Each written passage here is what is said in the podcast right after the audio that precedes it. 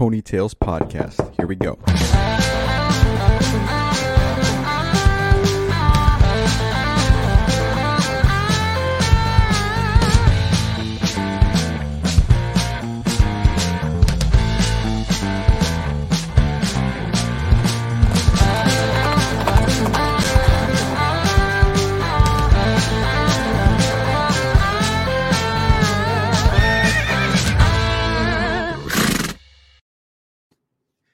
Hello and welcome everybody to episode 113.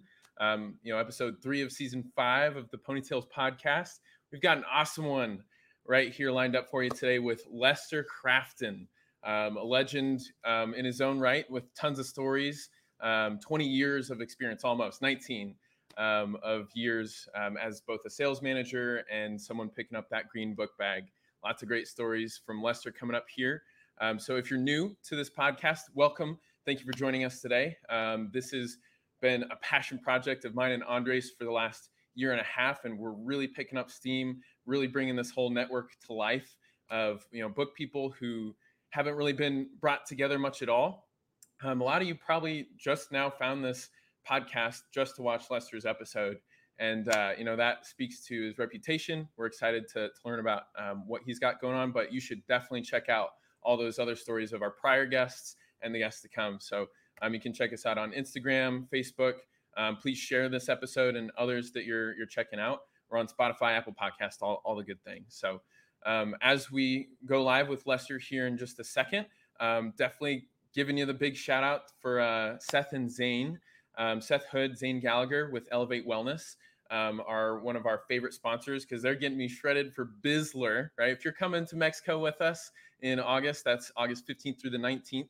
We're having the first alumni getaway uh, specifically for everybody who picked up that green book bag to, to just network and connect and have a ton of fun in Mexico. Um, so, Elevate Wellness, um, they'll help you out with getting a grocery list so that you can meet all your macros and you know have good nutrition as well as getting like you know a really well laid out fitness plan so that when you're actually in the gym you're making progress and you know enjoying your your gift of one body so get, get your fit on elevate your uh, life your mind and your body in that opposite order. But anyway yes uh, we've got uh, next up um, cardinal senior benefits. Um, we love working with cardinal. Um, a ton of book people work with pedro vega nick dale uh, quentin roberts. Um, he is really doing a lot for his uh, for his agents.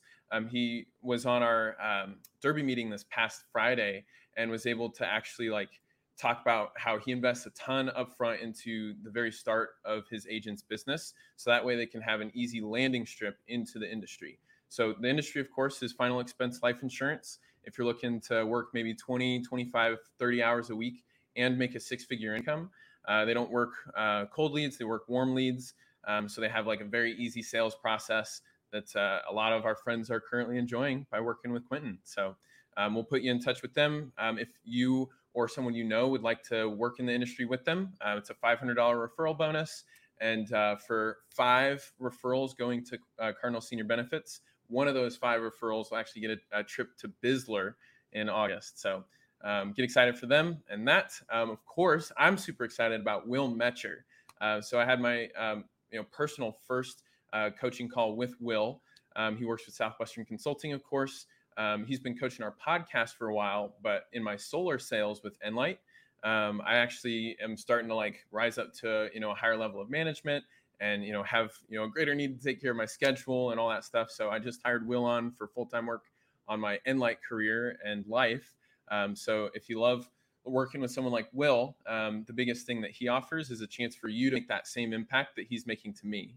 Um, so I love working with Will. Um, you know, I sometimes wish I could be a coach with him. Um, the people that he hires on to work with him, like Andy Laws, Daniel Burke Aguero, he's been working with um, Andy uh, uh, Andy Laws and uh, Anthony Merkel. Um, they're they're all killing it in that uh, neck of the business. And uh, if you want to work with Will, get in touch with him. And uh, yeah, you need to work with Will. He's really good at what he does. So. Um, right now, we're going to bring on Lester just to chat about what he's been up to and everything going on with um, his story with Southwestern. And we're excited to have him on. So as I bring him on here, um, just to brag about this guy with him on the screen, Um, Lester is again a living legend in his own right. He spent 19 years with Southwestern. Um, you know, he was a top producer of, of his own, but the really um, impressive stuff came from what he built in his organizations. So, was it Gunslingers or Axis that you were in charge of? Was it Uh, both? I wasn't in charge of any of those people. They're pretty. Let, let me hear. Was it TD? I I just get mixed up. I mean, I remember naming Axis and naming TD. You know, like Axis was such something we came up with for fun because uh, there was that war going on in Iraq, and George Bush said something about the axis of evil. So, Oh, really? so Matt Ross, KJ, and I decided we would be the axis of evil at Southwestern. So we just renamed Axis, and then we got pushed back for that because it was too edgy. So we just renamed our group Total Domination.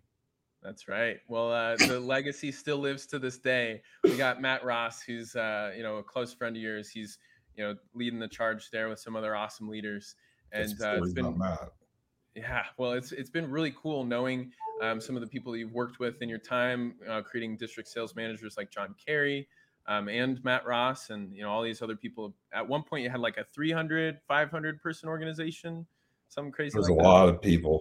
I have no idea. Yeah, man. Not lot- nearly as of- many as people who are actually good. I spend most of my time sitting around, you know, wishing I hadn't quit because that 20th summer might have really made the difference in my life, you know. So for the last seven years, I've been sitting around thinking, God, why am I such a quitter? What do you mean by that? Let's start there. I mean, why not? This is this is interesting. We can totally flip it on its head because I guess sarcasm is not a good way to start a conversation. Like, uh, well, I do think that everybody that quit Southwestern, you know, we're all quitters, right? Uh, quit Sure. alumni is just a different word for quitter. You know, a lot of people, a lot of a lot of people quit uh, when they get that first phone call and don't show up at an info session. A lot of people Right. quit at the first day follow up. Most people, yeah, most people have already quit by the time they get to sales school, but a couple quit there. Then more quit the first few weeks. Then more quit before their second summer when they find out it's hard to recruit, or if they recruit, Oh, they yeah. find out it's hard to lead, and they quit after that. And a few people, you know, they're crazy enough, or depraved enough, or fractured enough, or whatever enough to stay at it for a long time, like I did. So, and uh, wishing I hadn't quit because the 20th summer just kind of like a joke because there's always But at the same time, if I had, for me personally, I would not be able to do what I'm doing today without all of that time. And there are lessons that come up from all that forever. So I don't know. One of the biggest Oh, things. I think sales managers just get way too much credit. Like I didn't really do anything. Like I think time is told that I was working with some pretty exceptional people. I mean, you look at, I mean, hell, Brandon Devlin just raised $65 million for his company to go out and, you know, buy houses, you know, at with cash. You know, uh, Peter Sturdivant sold an insurance company. Brian Talby's hanging out with Richard Branson. Adam Outland's Right. doing great with what he's doing. Um, you know, John works with me. So, you know, but I just So, worked uh, with, and I could go on and on and on and on forever. If you ask me about a specific era, I can tell you yeah, about the people uh, I worked let's, with. Let's kind of. Sorry if uh, the connection here has us speaking over a little bit. I'll be sure to let you speak a bit don't mind. more when I ask you your questions. So, um, the the first question that uh, was kind of ghost written. Um, let's hear about some of your best Sizzler stories. Um, I'm not sure if you have, right. You know, there's there's plenty of crazy things that happen on Sizzler. First of all, did you go to every single one um, in your Yeah. time with Southwestern? yeah, my body was there. Dang. So uh 19, 19 Sizzlers. Yeah. That's a, a pretty long list. Where was your favorite Sizzler at? I don't remember. Uh, I really don't remember where we were at. They all kind of seem the same to me. I remember Right. that things like I remember how hot the sand was in Costa Rica, but other than that, they're all sort of a blur in my mind. And after like the once you actually start having a lot of people there and you're a little bit older, then it goes to more of a work trip than a pleasure trip. You're just hoping Yeah, somebody you're managing work. but I'll stick to my early days. My later days, all kinds of crazy stuff happened. But in the early days, um, I just think a lot of people get boring, right? Like that's a sad part. Like they go do well, but they're really boring. Like I remember 50 naked people on a beach as a sizzler tradition. You know, I think these guys go around like Speedo Amigos is like That's some me. risque thing, you know, but back in my era, like Wednesday night sizzler trip, there were however many people that were adventurous souls running around naked on the beach and then getting kicked out of the ocean, walking naked to the hotel. And those fine people have gone on to do lots of things, like being a CEO of a company that we're familiar with, or you know, going on to be VPs of sales or starting their own businesses. Like these are people who are doing great in the world. Oh yeah, man, they used to be so much more interesting. so, uh, in uh, in terms of Sizzler, were there any like trips to the hospital or um, you know stories with crazy police happenings? We've had people talk about like Jeep driving into you know breaking a breaking down a Jeep on a on a stream. You know, uh, Yvette was telling us about something like that. What are what are some of the more like memorable events from a Sizzler that you can speak to? I remember the Great American Smokeout one year where all the weed that we had left over at the end of Sizzler, we rolled up into one gigantic joint and passed it around a room for like 25 people. That was pretty memorable. before I was um, I remember uh, you could always you could always bribe uh, cops in Mexico. I don't really think that's noteworthy. You know, where you're speeding, here's twenty bucks. Ooh, that's a big story. Like I don't like I remember being there whenever somebody walked up and punched somebody in the face and got us all in trouble, and I was kind of responsible for that because I thought the guy had stolen a hundred dollars off of a drink. I was like having a contest with somebody about drinking. We thought this guy took it, so this dude walked up and just punched him in the face. It was it's kind of crazy. Um, but stuff like that. But everybody's seen that kind of crap on Sizzler, right? Just dumb, drunken I behavior. I don't really have any great Sizzler stories. You can let people talk about that who Sizzler was a highlight of their Southwestern career. so a, here's here's some specific stuff. Um, do you want to speak more about like how you got into Southwestern or uh, Matt Ross in particular wanted to hear about the summers of 1999 to 2002 on the book field. Uh, I mean, we can talk about all of it. I got recruited by Kevin Johnson, which is like, how lucky am I, right? You right. know, how KJ. You, KJ, how could you possibly get luckier than having a sales manager like KJ? And in '99, um, is really like I recruited some friends, and the I started in '96. So Kevin called me. I was getting ready to go out and see a movie with these two girls that lived uh, at our dorm and I, Kevin called me. He's like, "You've been recommended to me as a possible candidate for a summer internship program," which is actually true for me because I was on the back of a green sheet, and I was mad that all of my friends had been getting all these jobs.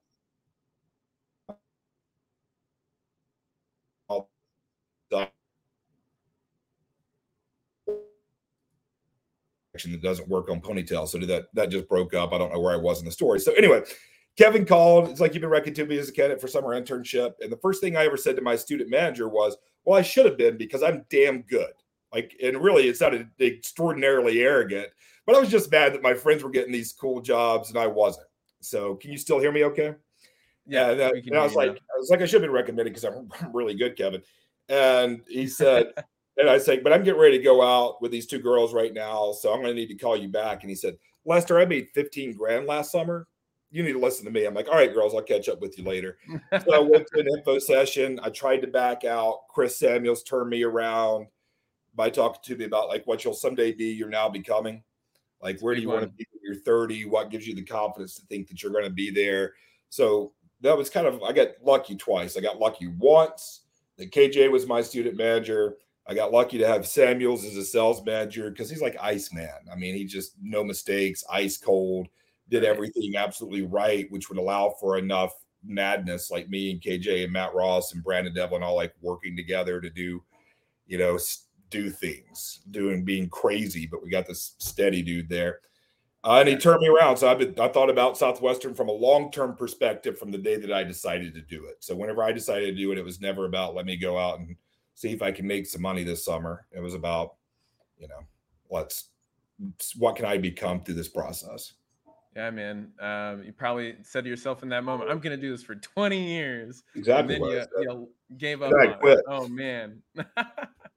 so yeah, what actually led to you spending that much time there? Was it just because, like, you know, working with uh, KJ was obviously like you two were, you know, hand in hand and building your organizations out together. Um, there were some other people along the way. Like, what were some of the biggest reasons that kept you going? I mean, it goes by so fast it's just an incredibly fast thing. And it's not like yeah. I didn't have terrible summers. I had some god awful summers. 99 was good because 98 was terrible, you know. Mm. And so I always had to have pretty big failures to learn. I haven't been very coachable going into something. So I'll go out and suck and then I'll learn and then I'll be really good at it. So whenever gotta love the strong internet connection. Um, yeah, Lester, you were you were talking about how um, you know you had good and great and terrible summers. Just yeah, yeah, terrible. Fail at something along the way just to get good at yeah, it. First, right? They're just temporary. And but the biggest thing is I have friends. I had really good friends. I got lucky in that the people I worked with early on were my friends. That's the way I built an organization, right? Like in 99, I recruited Chris Foster, Dave Lemon, Paul Costco, and a couple other folks.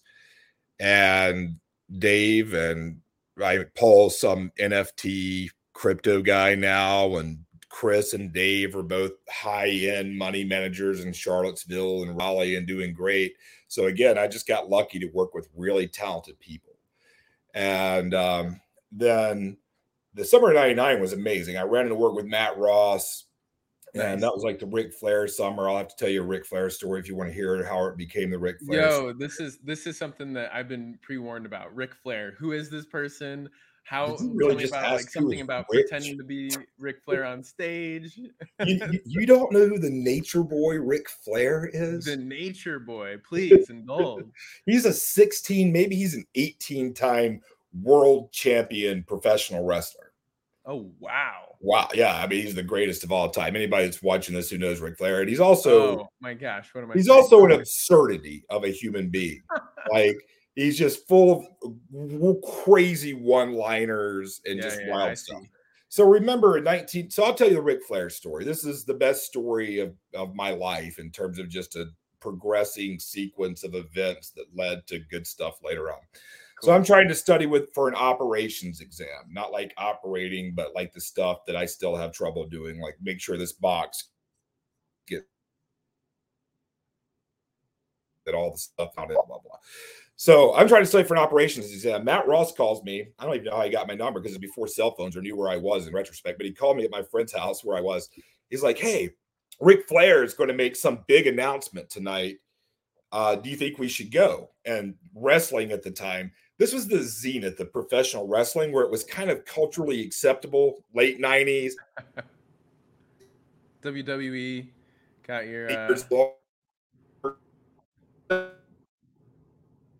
Cold, Steve Austin, Goldberg, just all this pro wrestling oh, stuff, yeah. right? So I've been to the Super Bowl, I've been to the Final Four, I've been to all kinds of events. I have never been to anything other than this event where there were no tickets to be had. And I know that because when Matt said, Should we go? I said, Of course we should go. So I stopped studying for the exam. I think I made a D on it. Um, I went to the, which is why I saw trouble with operations. And we go to the Dean Dome, which is the, the arena where the thing is going. There are no tickets to be had. I think we stopped by a liquor store and got some airplane bottles before. So we're already feeling pretty good. We go, we try to scalp tickets, no tickets are there. So then we're like, well, how are we going to get in? And we walk. Are you ready for a long story? This is going to be a five to 10 minute story. I'm ready for it. Okay. I'm so in we, it. So we keep walking around and um, we make it to the backstage entrance. And so we walk in and we're in there with all these wrestlers and all this stuff. Like we're backstage. And then somebody's like, what the hell are those guys doing here? The cops are like, get out of here. So would have been a pretty good story at that point, but we keep knocking and knocking and knocking, knock on the front door, you know, because no means next, right, Nick? Yeah, man. And then you knock on, we went to the front door. I'm like, they're like, do you have tickets? I'm like, nah, we don't have any tickets. So how can we get in? He's like, if you don't have any tickets, you can't get in. And so that motivated us. Like when somebody says you can't do something, if you're a legit book person, as long as it's not rapey, you want to do it, right? Like, like tell me that, uh, tell me no, and then I'm going to find a way. And so we saw the bread door, the door. We see the bread door opening. So the bread door is where the hot dog buns and the hamburger oh, buns go in, right? For for the concessions. And so we're like, there's our chance door opens, we fly inside, we sneak inside the event, we find some empty seats, and we're enjoying it. Ric, Flair makes his big speech, and I'll tell you a little bit about that because it becomes relevant in sales school. You know, in his speech, he's talking about we thought he was going to retire because he's old as dirt. and that's why we decided to go. We're like, oh, we'll go see Ric Flair's retirement. But instead, he said he stands up and he goes, Hulk Hogan, I'm building a 15 foot high steel cage with barbed wire on top and two men. Man's Ric walking in, Flair and it's not going to be you, pal. Whoa! Like, He's always going woo. It's his thing. And so we're pretty fired up. Like, wow, that was a great speech. And so Matt looks over and this is the part where I get confused. I don't remember if I asked Matt or if Matt asked me, right? But Matt, I think I think I asked him because he's got more courage than I do most of the time. So I was like, "All right, Matt, when this is over, we can either go backstage where we were, or we can go get in the ring. What do you want to do?" And he goes, "The ring." Oh and oh so my we walk- god. so we walk down. There's still probably 1,500 people there. A lot of people are filing down to get close to the shrine, you know, the wrestling ring. And so we're sitting there on this fence. Everybody's thinking about doing it, which is how life usually works. There's a lot of people sitting around thinking about doing something. And then, and so this rent a cop looks over at us. He goes, Don't even think about it. And so I go, Why? And he goes, Because you'll be going to jail with those guys and points up at the real cops. And and I said, How long will we be there? And, and so it's a good follow up question, right? And so Right. he, he says, It depends on how much bail you can post. And so I said, Matt, I've got some money. How about you? He's like, Yeah. I was like, All right, let's do it. the time the fence opens up, we jump in the ring. Matt like suplexes me, rips my pants. Like we're and then there's this guy climbing into the ring to like take it down. He goes, "Get out of the ring! Get out of the effing ring!" But he didn't. He didn't say effing, you know. And so we Right. s- jump out of the ring. We start running up the steps, get stopped by the real cops, get handcuffed. And then the, the rest of the crowd that's sitting there starts chanting, let them go. let, them, let them go. And then some giant man like I've never seen before. Dude had to be close to seven feet tall, just a mountain. Made me feel like a little little pollution. And um, he looks down. He goes, "What in the hell were you thinking?"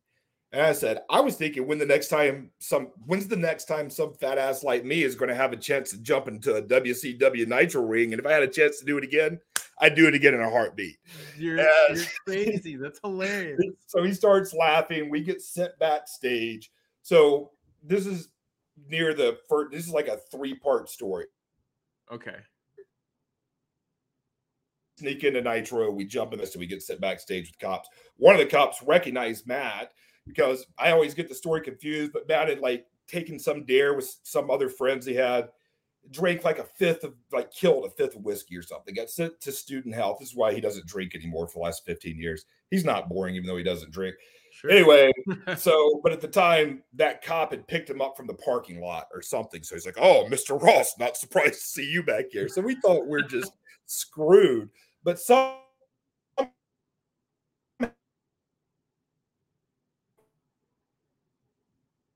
problem. And so we decided to go up to franklin street to tell everybody about this. Like man we just jumped into the nitro this is crazy. And while we're, franklin street's the place in chapel hill north carolina where all the bars are. And so we hear while we're at one bar, this is um, that Ric Flair was at this other bar with two women in the bathroom. And so we're like, this is real. And so we walked up to this bar, and sure as hell, dude walks out with two women from the women's bathroom right as we're walking in. And so there's this book girl who was a, fr- is a friend of ours, Lori. Uh, her name's Lori, and she's a very attractive young lady, and she's confident because she's a book girl, right? So she walks up to Ric Flair, and part of Ric Flair's persona is all the women want him, you know. And one of his lines, he's talking about his genitalia, I suppose, but he calls it Space Mountain. And he goes, The thing about Space Mountain is it's the longest ride in the park, but it's still got the longest lines. So Matt puts Lori up to going up to talking to Ric Flair, and Lori walks up to him and says, So what's this I hear about Space Mountain? And he goes, Take a number, honey. he just doesn't respond to her at all. I was like, this guy never leaves character. Buys buys a shot for the entire bar, and we think, That's man, this is awesome. Great. You know, we got we bet Ric Flair and bought shots. Go out to other places, leave there, and then go to Timeout Chicken. And Timeout Chicken's the place where you eat at three o'clock in the morning. Every college town has that place. This is the Right. place in Chapel Hill. And there's like a limo out front. It's been two or three hours since we left top of the hill after jumping in the ring, after getting arrested, after seeing all that stuff, you know. And so Ric Flair is there with his women and some dude, and Matt and I are sitting there. And Ric Flair has two more, three more lines you have to understand in order for this to be as funny as it could be. One is he's always saying things like, There's a lot of women in Charlotte, North Carolina tonight. None of them can be first, but woo, they can all be next. Mm. And so that was I had a I had a sticker on my car now that I think about it, my fourth summer. It says you can't be first, but you can be next. You know, That's awesome and for selling books in particular. For selling books. Yeah, because you can't be first, but you can be next. And you can all be next. And so another line he has is to be the man, you got to beat the man. Another line that he has is I forgot, but uh, that that's good enough. And Yeah. so Matt says, "All right, I'm going to start the you got to you got to do this." And for I, however it turns out, I end up standing up and I said, "Timeout, chicken!" And I'm here, Matt's here, one of our other friends is here. Ric Flair's like diagonally across from us with his people. And I said, "Timeout, chicken!" There's a lot of women in Chapel Hill, North Carolina tonight. None of them can be first, but whoa, they can all be next. And he stood up. He said, You better set your drunk asses down before I kick both your asses. Who's the baddest son of a bitch here, pal? It's me. Whoa! And I said, Oh Flair, bring it on. Because to be the man, the whole restaurant goes, You've got to beat the man. And he That's goes, I'll fuck both your girlfriends and turn their worlds upside down. Whoa! And I just started rolling on the floor, dying laughing. But Wow. it's just an absurd life experience from Yeah. an operations exam to sneaking in to jumping in a ring to getting arrested to going up, seeing your friend get rejected by the nature boy, and then getting into a verbal altercation and being asked to leave. But it was a great night. And what that led to, he's got another line about whether you like us or you don't, you better learn to love us. But their president's club, the line at Sales School used to be have a lot of decorum to it. It was like you got your suit on, you're going to President's Club dinner. You know, it's like I'm somebody from some school hit President's Club so many times. Thank you. Oh, yeah. Blitz, you know. And so we'd already prepared our organization for this. And we were like, sit, my group was sitting in sales school. And it was like nobody knew what was going on, but I went up on stage and uh, Ric Flair. and I was like, I was like, there's 22 people walking into Wisconsin this summer, and at the end of the summer, there's 22 people walking out. And whether you like us or you don't, you better learn to love us because we're the best org going today. And the whole org stands up and goes, Whoa! And we only had 21 people finish, and every student manager won growth award and all sizzler trip. Like I think Dude, that's awesome. it was amazing and it started a great run you know and it really was about being absurd being way over like there's not a more over the top probably misogynistic like toxic masculine character in existence than Ric Flair Oh being today's thing if you want to use the woke language then that's Ric Flair but he's also a highly inter- Lots of energy. so when you're trying to teach somebody about enthusiasm, you're trying to talk somebody about presence, you know, unstoppable confidence.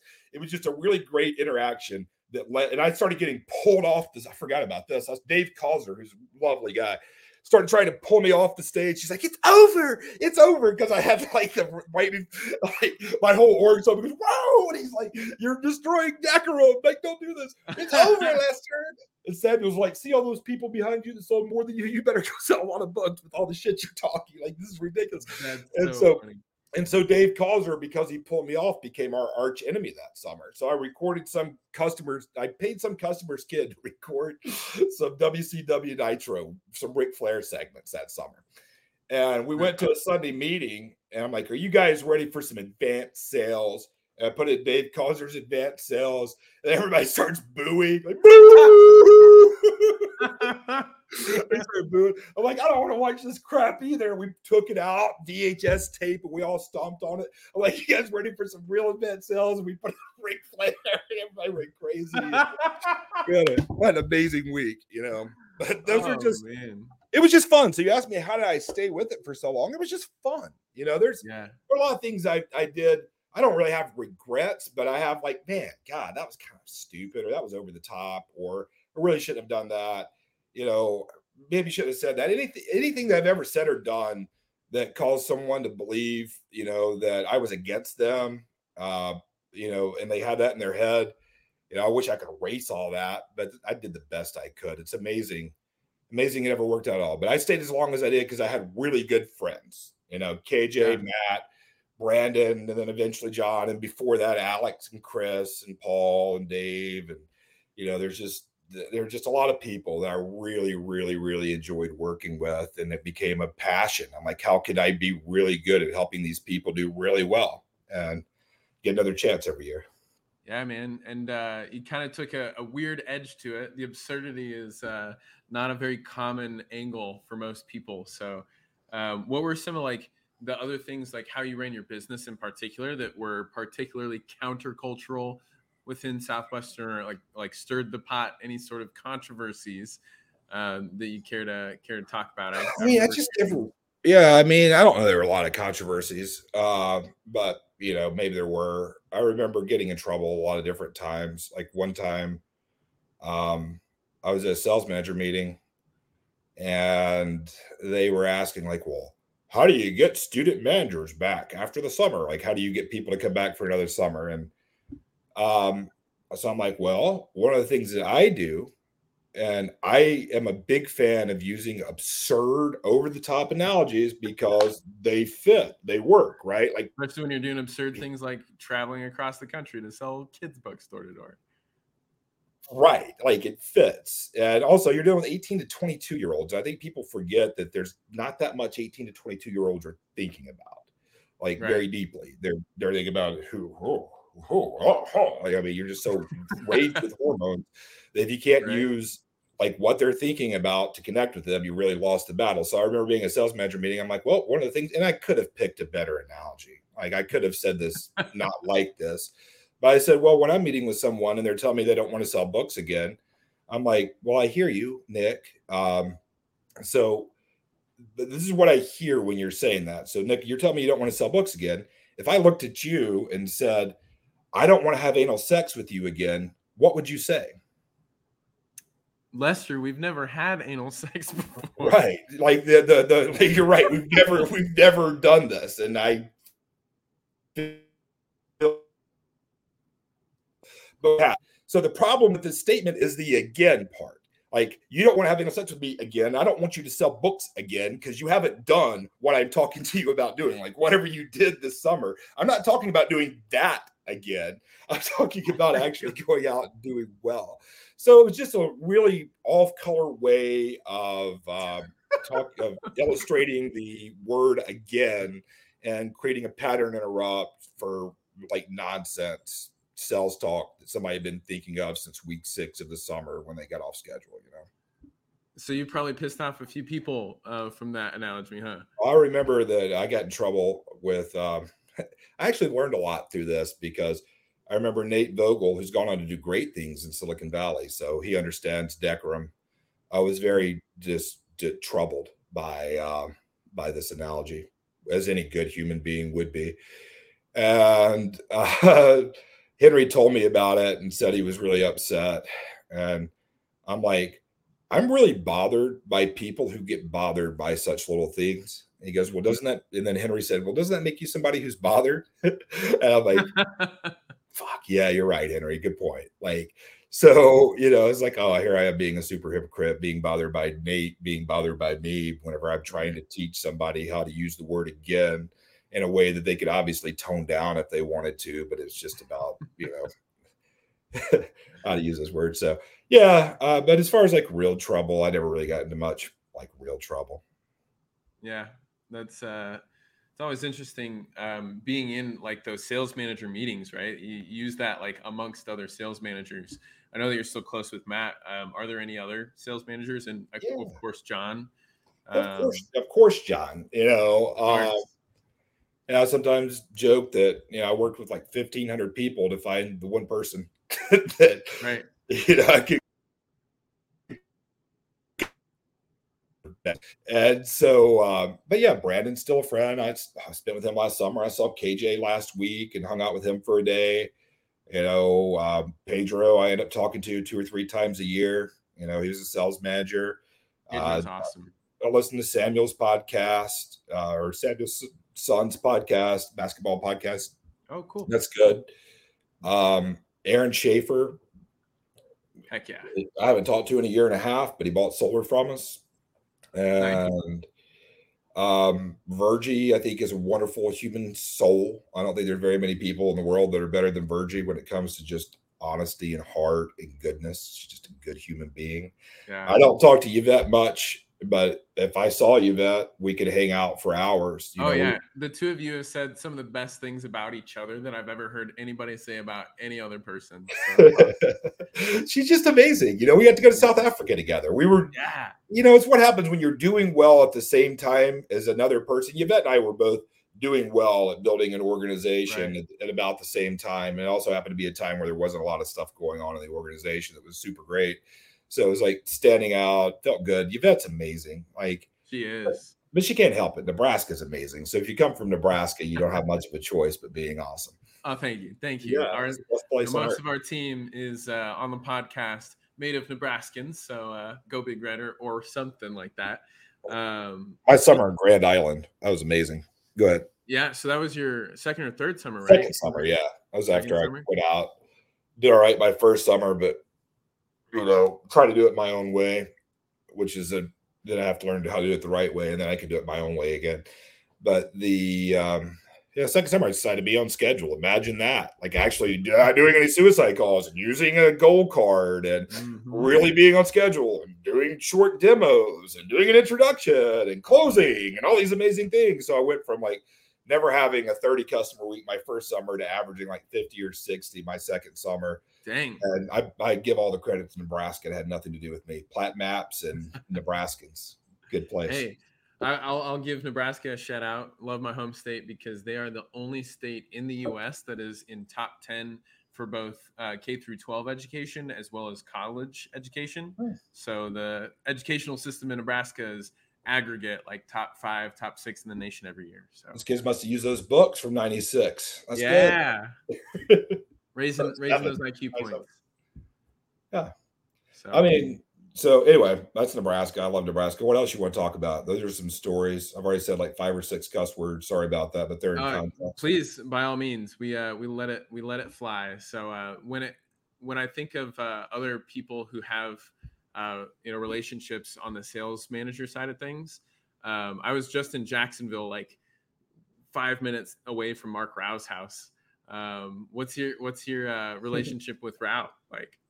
I don't have I don't have a relationship with Rao. Um, I don't have not a relationship with Rao. Like, I mean, there was times like if you're talking about the 1999 to 2003 era, there's like being at a President's Club dinner and like everybody from Eagle Blitz is like, I just did this for Brian Ross, who's awesome. Brian and Mark, you know, I did this. They I brought out 20 people for Brian. I like to think Brian and Mark, and it was like a progression, like never ending.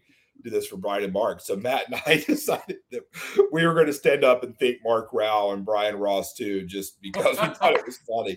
Like it just it was so robotic that we are like, okay, maybe we should thank Brian and Mark. And so we thought we had some kind of problem with them, but the truth is I think that the proof is in the pudding. And I think that Mark Rao, without question, has been the best sales manager in Southwestern history. He's still there, right? Like, yeah, he's the uh, director of U.S. sales. Yeah, I mean, at least in the normal era, they're like, and the one thing that I appreciate about Mark is that he never pretended. He doesn't pretend. Yeah, that's that, very true. You know, like he very much believes that the world is a certain way and the way to compete and win in this world is to develop a certain set of characteristics part of those being yelled at by your supervisor and dealing with it you know and like doing what you say you're going to do even no matter how hard it is and if you don't do it exactly right then that's your fault. And there's validity in all of that especially if you're going to be plugged into the machine that is our current way society is structured so, as far as preparing people for corporate America, I don't think it's possible to be better than Mark. And I'm glad that he did the job that he did because, heck, I can think of Pedro and Quentin, mm-hmm. you just named, and Matt, I mean, off the top of my head, we have three customers from Eagle Blitz that had no problem paying for solar because they're doing really well because of the stuff that Mark Brown taught. Him. But maybe younger on, I know that Mark probably like I, I I'm fat from COVID. Sometimes I get fat. Sometimes I'm skinny. I kind of go back and forth. So I know Mark doesn't think I have much respect for myself because of the way I, you know, spend all my time feeding my brain and don't spend a lot of time feeding my body well. Mm-hmm. So um, at least I've heard that. I don't know that, but I have nothing but respect for Mark, and I love the people that he worked with. And it was cool because we were different enough that it showed people that you didn't have to be exactly one way in order to have a career. You know, I was just, I just, I probably from the time I started being decent as a sales manager, I really started caring a lot about the stated mission, right? To, I, the, which at the time was to be the best organization in the world, helping young people develop the skills and character they need to reach their goals in life. And so, so one's goal in life is to do really well in corporate America. I don't think anybody does that better than Mark. I don't have anything bad to say about Mark Rao. I think he's great.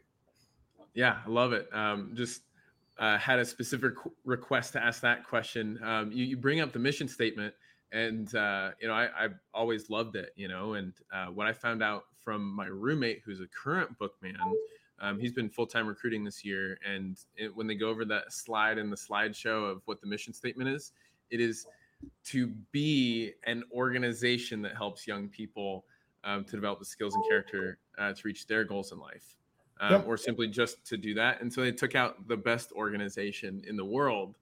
Um, so, what are your thoughts on that amendment of such a mission statement? Well, from a uh, high level standpoint, I think that it points towards the philosophically probably the only path that they they'll ever have to get there because to be the best is being comparative and you're looking around at what all these other organizations are doing instead of just being an organization that does that if you're an organization who does that and does it well imagine you're going to do pretty well you know yeah. Well, here's something I want to riff about that I've never heard an alumni talk about before. If you're down to hear about it, let's hear it. Freestyle. You know, I think that a lot of people I've said this before at GRS many times ago, but when people talk about their Southwestern experience, you got to realize they're not really talking about Southwestern. What they're talking about is their personal experience selling books at the innermost level. And then they're talking about their their relationship with their roommates because those are the second most important. Then then they're talking about their relationship with their student manager and team. Then they're talking about the relationship with their organization then they're talking about the relationship with their sales manager. And then they're talking about Southwestern, but they say Southwestern. And I don't think anybody that's ever met anywhere close to being the same humans, right? Like that's just mm-hmm. we're wired differently. But to say Southwestern and to me, me and Mark and Matt and everybody else, it's just it's kind of like crappy. But the thing that I think is underappreciated about Southwestern is this is that we started, we all know it. We all know the company started out selling Bibles, but think about what that meant in like the early 1900s, right? Like there was no internet, there's no Christopher Hitchens, there were no atheists, there were no religions bad. If they were around, they just didn't say anything because at the time, church was the that was Facebook. It's where you went on right going on in your community, you know. It also was the only time, no matter what job you were doing, where you sat around for an hour and you heard people talk about how do we become better people that are better servants of humans. There's an eternal quality to that. And I say all of that to set up the societal context in which these kids were going out selling these Bibles. So hmm. you know how much guilt people have from like not being on schedule. It can be traumatizing for years. You know, there are people that can be messed up for a long time from one summer because they felt like they weren't enough from their experience, either because of their experience or because of some leadership or Southwestern or whatever. Um, but if you were doing something good, like you knew that what you were doing could potentially keep somebody from going to hell, right?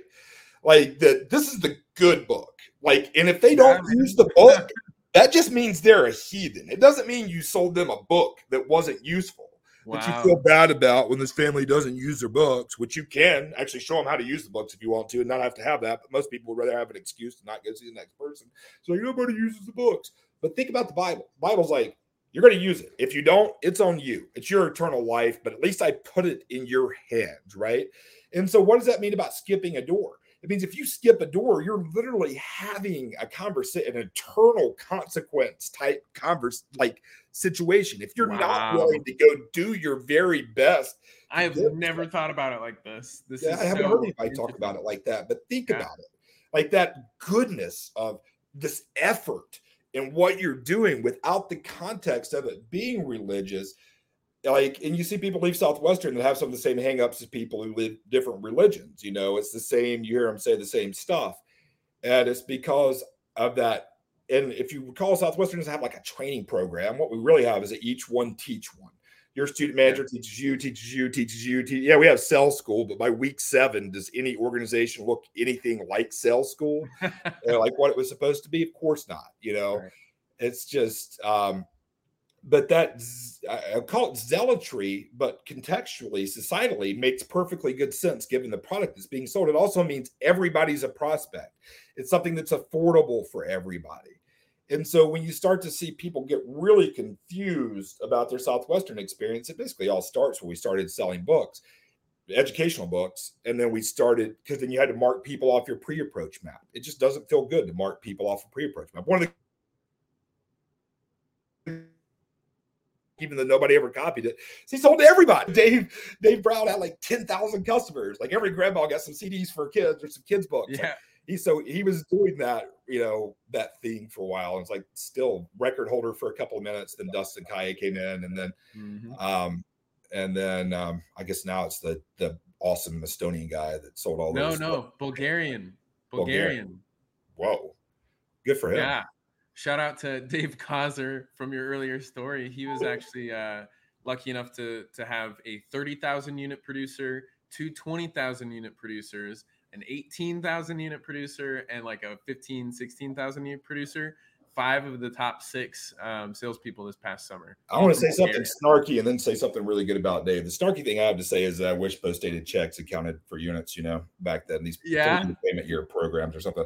But what I will say for, for Dave Kaiser is that I remember at President's Club dinners 20 years ago, him talking about a President's Club dinner with a big chair for the person that sold 5,000 units in a week. And so, like, he's manifesting his vision, you know, it's, it's cool to see. Absolutely. Yeah, man. Um, so, there's a lot from this 20 year uh, period. I don't, I don't know, like, do you would you say that most of your most interesting stories came from being a manager or like what are some of the more standouts from the actual book field um, you know from being on the field with people. I think what you'll find is that most people who are actually working stories.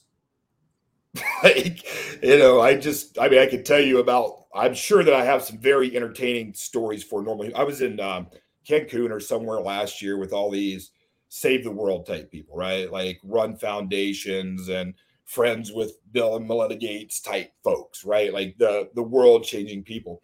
And what I found, the only way to possibly communicate anything at all about my Southwestern experience with people like that is just to tell them how we found places to live back in the day.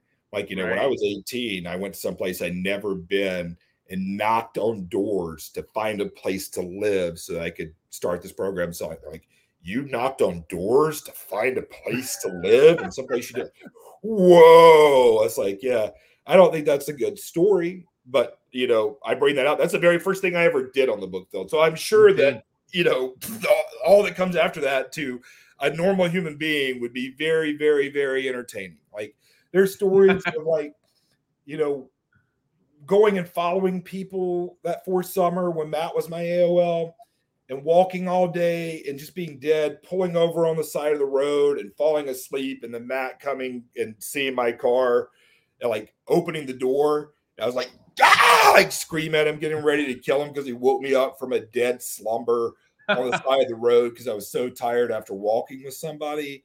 But all of my and I, yeah, I, if you ask people what are some stories from like I'd be I'm more of a character in other people's stories than I am a rememberer of all of mine. Like I just hmm. don't. don't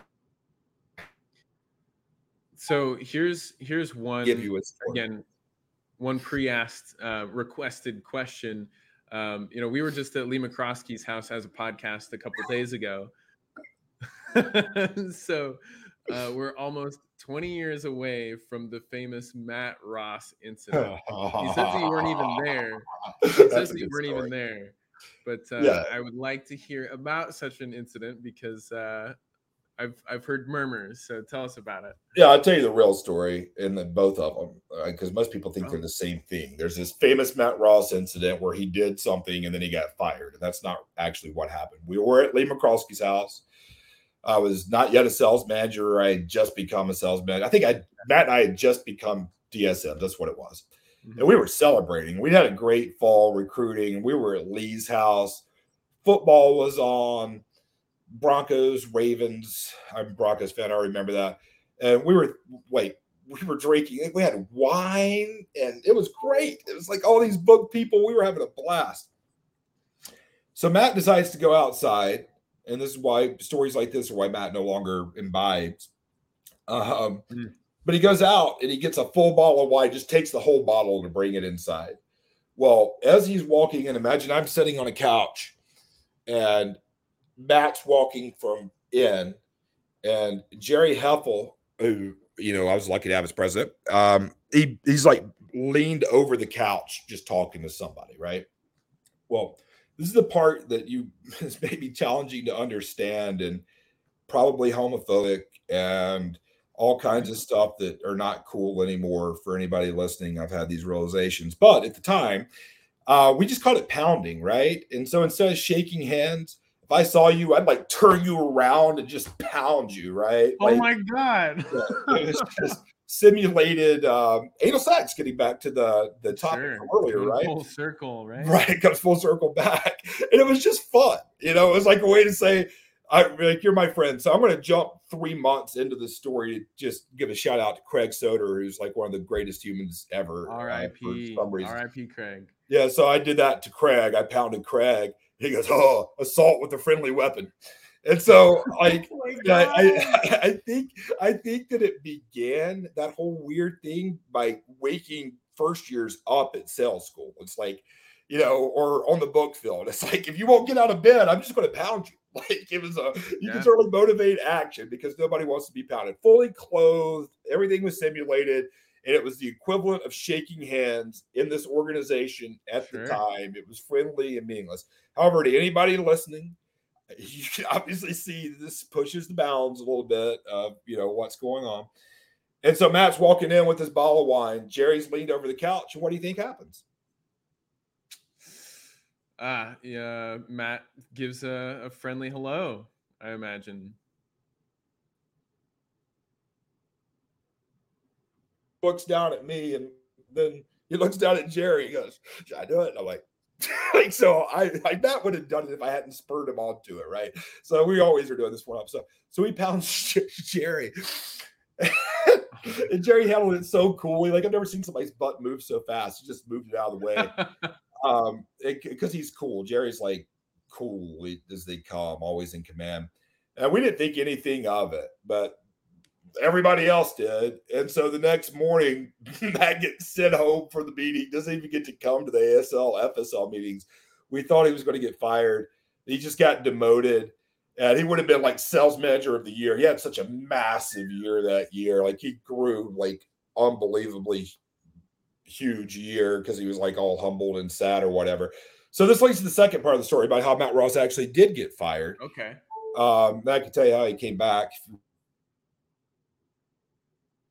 Yeah, let's hear how year. Now we're, we're celebrating the big year. We're having a sales manager awards banquet at Loews Vanderbilt Plaza. And so we're three sheets to the wind. We go back upstairs afterwards. We order room ser- order everything on the room. I think we ordered everything. It's like just bring us one of everything on the room service menu. We just wanted to keep going. And um, so it was a really unfortunate series of events. The, my girlfriend at the time was over. She was great too. I really screwed that up. She's gone on to do great things. I'm, I'm bad at screwing up good relationships, or I'm good at screwing up good relationships. Um, but she was there, and then another person was there. Probably prefer not to be named, so I'll leave her name out of it. Yeah. She still has some association with things, and um, we were just roughhousing on the bed. We were just like playing, you know, like just playing. Nothing bad, no orgies or anything at this point. And so, yeah, and so, or even that night. So the with the bed, like it was just pounding against the wall, right? The bed was smacking against the wall. So Well, housing. yeah, just roughhousing, and, you know, and then and like uh, on the other side of the wall is Jerry Heffel's secretary, Ah, and so she already knows Matt's got a bad reputation, you know, from what happened before. And my girlfriend was like, "Stop," you know, like which you would say if you're just wrestling, right? Stop, don't. And so she, and so then this gets even crazier. Matt goes to the bathroom and slams his hand in the door, and it starts bleeding like all over his shirt. So he takes his pants off. In his, he's in his boxers. He's in his shirt. He's got blood all over him. At the same time, the room service comes, and so then the room service comes in, and we think nothing of it. And then, like three days later, I'm in Virginia, and Samuels calls me. He goes, "What happened at Loews Vanderbilt Mm. Plaza? If you do not tell me, you will not be working with me anymore. Like this is the end." Like I was like, yikes. I was like, "Oh, we got drunk." And ordered a bunch of room service. like, like, I don't like we were celebrating our great year that we just had. He's like, Yeah. that's that's not what happened. So what happened was is that Jerry's secretary believed that uh, we had raped somebody. Yeah, that's no, that's not good.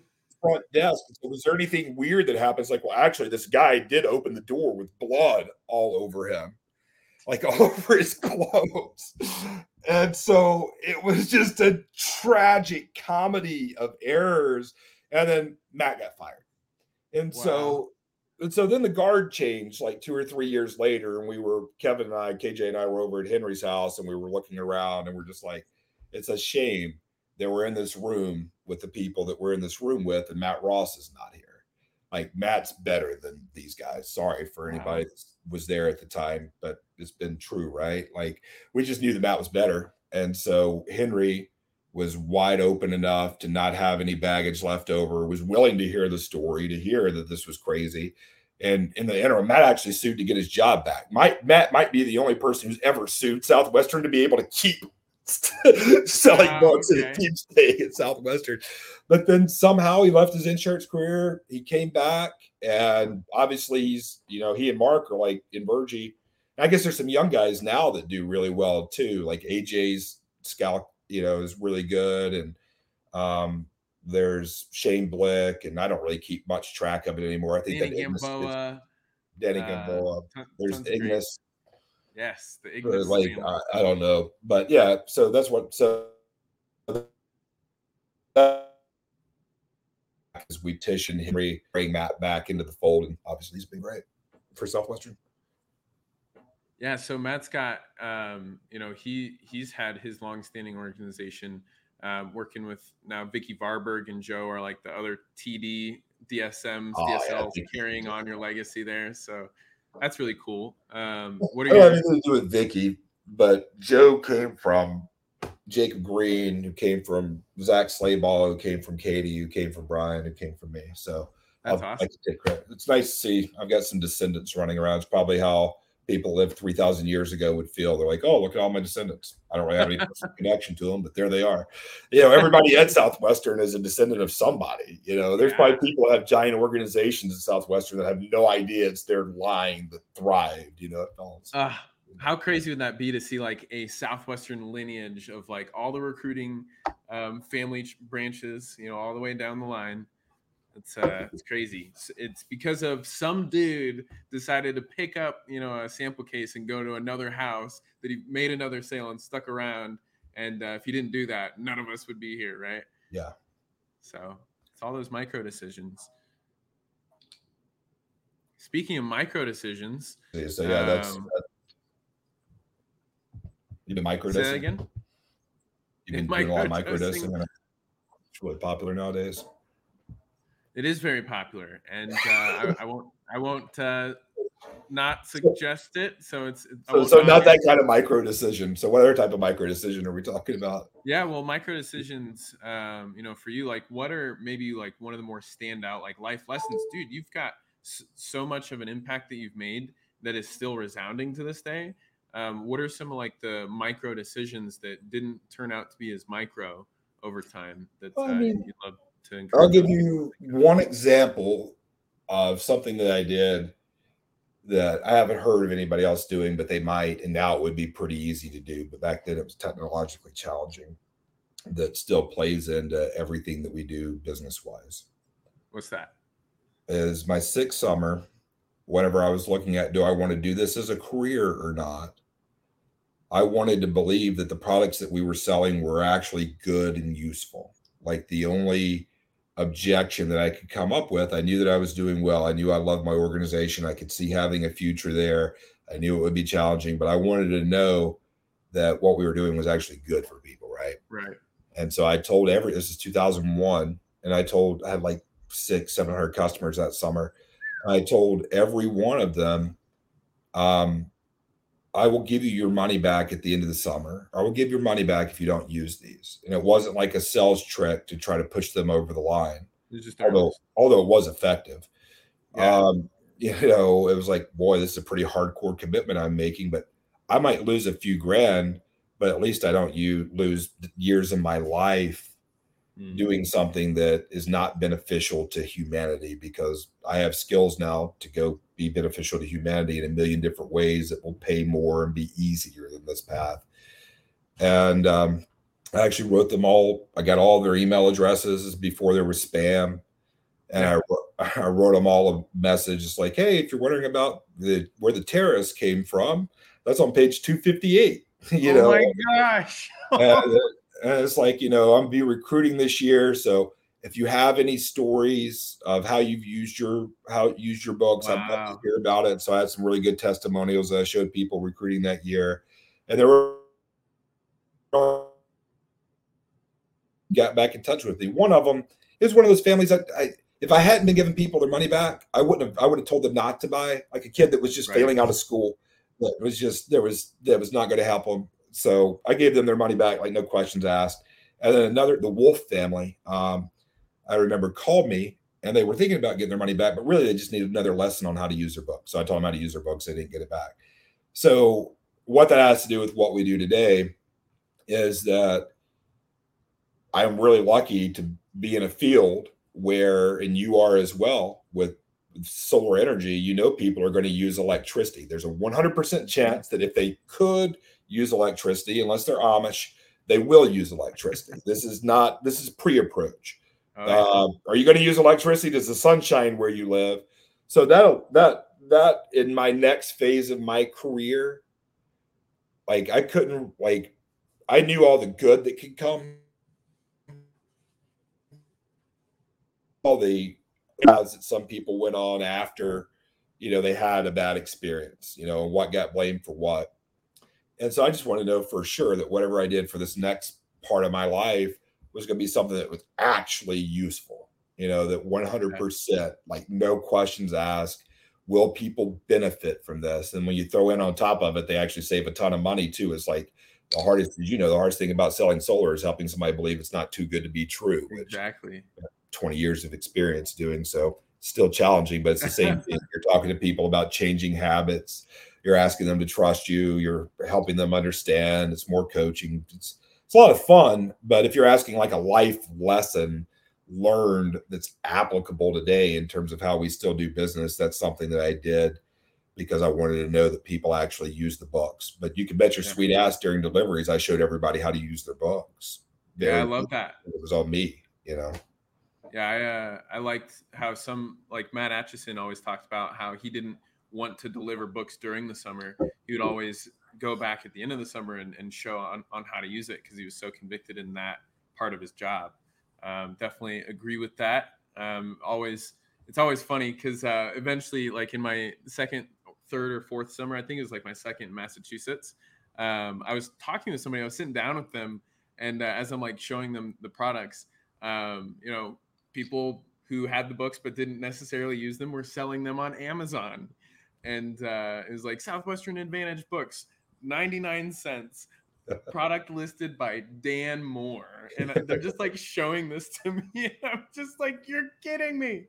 You should buy it from me though. And do you think it's helpful? And they're just like, yeah, we think it's helpful, but it looks like it's only worth a buck. And I'm just like, oh, great.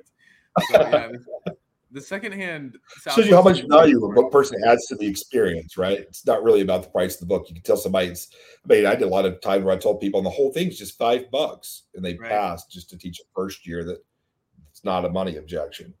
Like right. it's just like yeah, because they'll still say no to the five dollar book deal because I don't want that. That's a five dollar paperweight, you know. Yeah, like they just don't want anything. People are funny. That is funny what's uh you know let's let's get towards like how you actually exited southwestern because you know we're now both um, in the solar industry. You've been in the industry like right after you left southwestern right? Yep. cool. So let's let's hear about that transition that was back in 2014 right? Yep 2014 so the end of my southwestern career um is such a long, deep, convoluted story. It's not even worth getting into. It involves story for another time. Yeah, story for another time. It involves insanity, like getting putting in a put in a psych ward, like literally. Um, it involves attempting to upheave a whole lot of tradition. It also involves communicating what I was attempting to accomplish very poorly, and you know, I sounded like some, I don't know, some some self righteous um, prophet or something. You know was just sure. like, it was too much. But at the everybody leaves out, everybody quits eventually, right? Like except for Bart. We're all quitters. Yeah, we're all quitters, except for Soder. Soder was still Southwestern when he died, but yeah, everybody quits eventually. Yeah. And um, I just got a call. Like in my my adventures seem to start with the call. I got a call from Chris Salata, and he's mm-hmm. like, "Man, you guys should think about Lester. You know what you should think about doing? I'm like, I'm kind of doing it. I don't really ever plan to do anything else. You know, oh, classic. Um, he's like, uh, but what, Chris? And he's like, solar energy. He goes, solar can change the world. And I said, Chris, only love can do that. and, but then I started thinking about it, and then we went out to California. When why I, mean, I moved from New York City and left my stuff there. I put my now ex-wife through hell through all the moving and disruption, all the stuff going on. But we all moved out to California. It was like 16 really good former book people, like people that were good at selling books, and started working for a company that I just did not ask enough questions about to begin with. But I learned very quickly how I did not want to be in the solar industry, which is how I've seen, unfortunately, the majority of organizations be, which is, you know, what's the most we can get while delivering the least amount of value possible you know and nothing wrong with that right i mean if you can get away with it and you believe that your purpose in life is to get as much for your kid as you can for yourself with while contributing as little as possible no problem then just go sell some over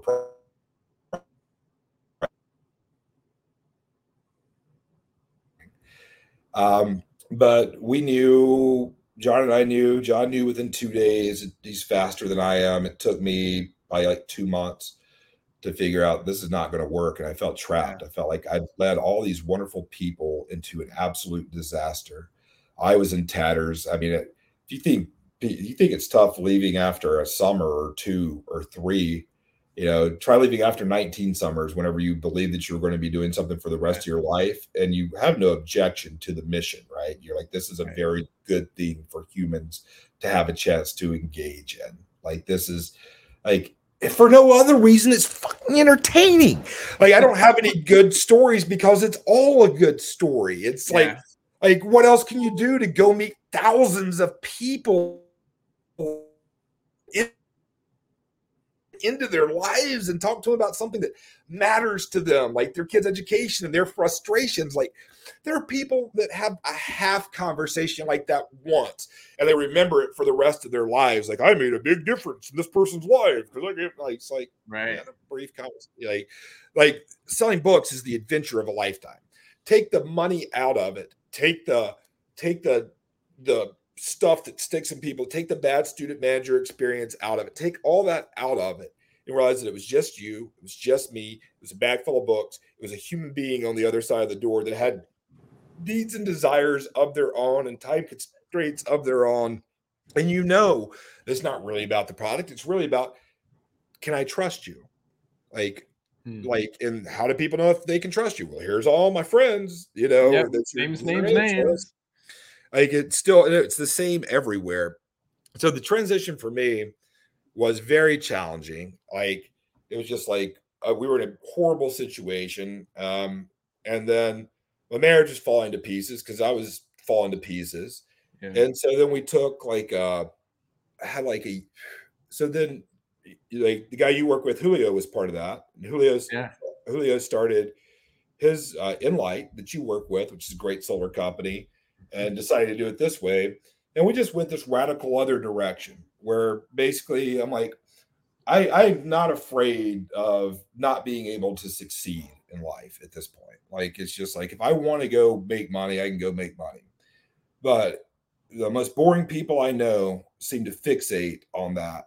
And so let me kind of give you a philosophical shift here that didn't occur till late in Southwestern, and it goes for solar and it goes for everything else. So, Nick, play this game with me for a second. Yeah. Absolutely.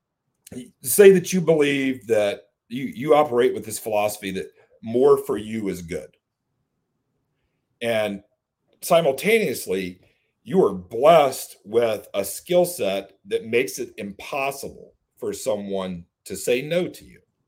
And I don't, I don't just mean like the way people say that about like Kevin Johnson, which it was kind of almost true for KJ. He's the greatest.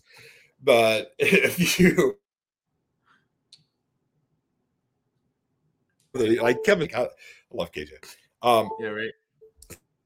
like that about your student manager 20 years later? I don't think anybody would have a problem with Southwestern if they had a student manager like I did, right? So let me go on this philosophical journey, then we can pause for a commercial break or whatever you want to do. Um, Yeah.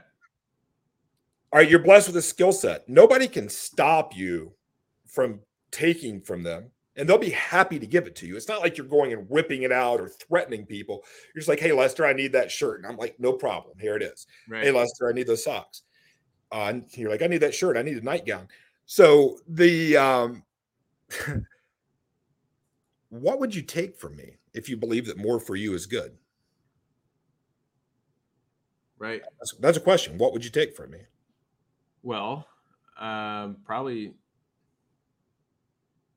I I'm I'm like the type of guy who's like I need to give before I take. So just inherently, I'm like, what more do you need? Um, and I've learned over time that that's how I get more for more of good for me. But uh, I think would I any, take from any you? decent human person eventually figures that lesson out. I'm not talking about that. Like, Yeah. and a lot of times we figure that out because it just helps us get more for ourselves. So it's kind of like, you know, I'll be good so I can get more for me later.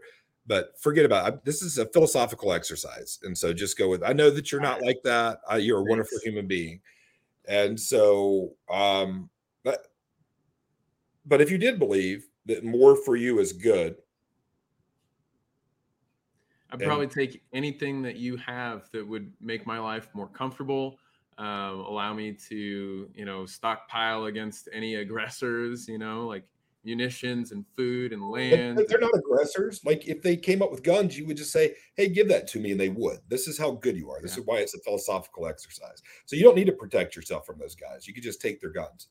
But you're on the right. You're on the right track. You're just having trouble saying it because it sounds sociopathic. Not- but- yeah, But but what you would take from me is everything yeah. because more for you is good. And who would you take everything from? Everybody, I guess. And so what would you be left with? Um, everything, you know. Everything and, and nobody because they would all die if you took all their stuff. So you'd have Yeah, like yeah. I mean, you'd have everything, you'd have nobody. So if that's the best case, and if self development means how do I get more for myself, if that's where it leads, like the reason I like this question is because most people don't take it to its furthest conclusion, which is what would my life look like if I succeeded at this, if I could no longer be stopped, like if no matter what. So if Yeah. that's the best that can happen, then I just thought, why do I want to go down that path at all? Like, there's got to be another path here, you know, and that's Mm. like sometimes I talk to people about there's a lot of different paths in life, but two that are easy to understand is the train, do, get path. Like, I'm going to train, then I'm going to do, and I'm going to get. I'm going to train, I'm going to be a lawyer, I'm going to I'm going to train to be a lawyer. I'm going to do lawyering. I'm going to get paid like a lawyer gets paid. Right. I'm going to train, do, get, train, do, get. that's what how most people were set up. And there's a second path, which is create, share, receive. Is like an Mhm. artist or creator path. It's like Yeah. I want to create something, which takes courage to create. You know, just because you have to look around and see that there's something missing in order to want to create something to begin with. Like if everything's happy and your 401k is going up and your kids are making A's in school, you forget that there's a game going on that you're a part of because you opted into this other game. Um, but it's just a real scary to share something that you create because people might not like it. Right. So what you receive, create, share, receive. What you receive is either feedback that what you created sucks, which if you're persistent will allow you to go back and recreate and then share again, Make it better. make it better until finally you create something that when you share it, people are like, that's awesome. And what you receive is whatever reward the problem you solved was worth. You know, like what problem did you solve for humans? And that's one of the things that I'm really proud of a lot of the people I worked with is it seems like a little bit of the message gap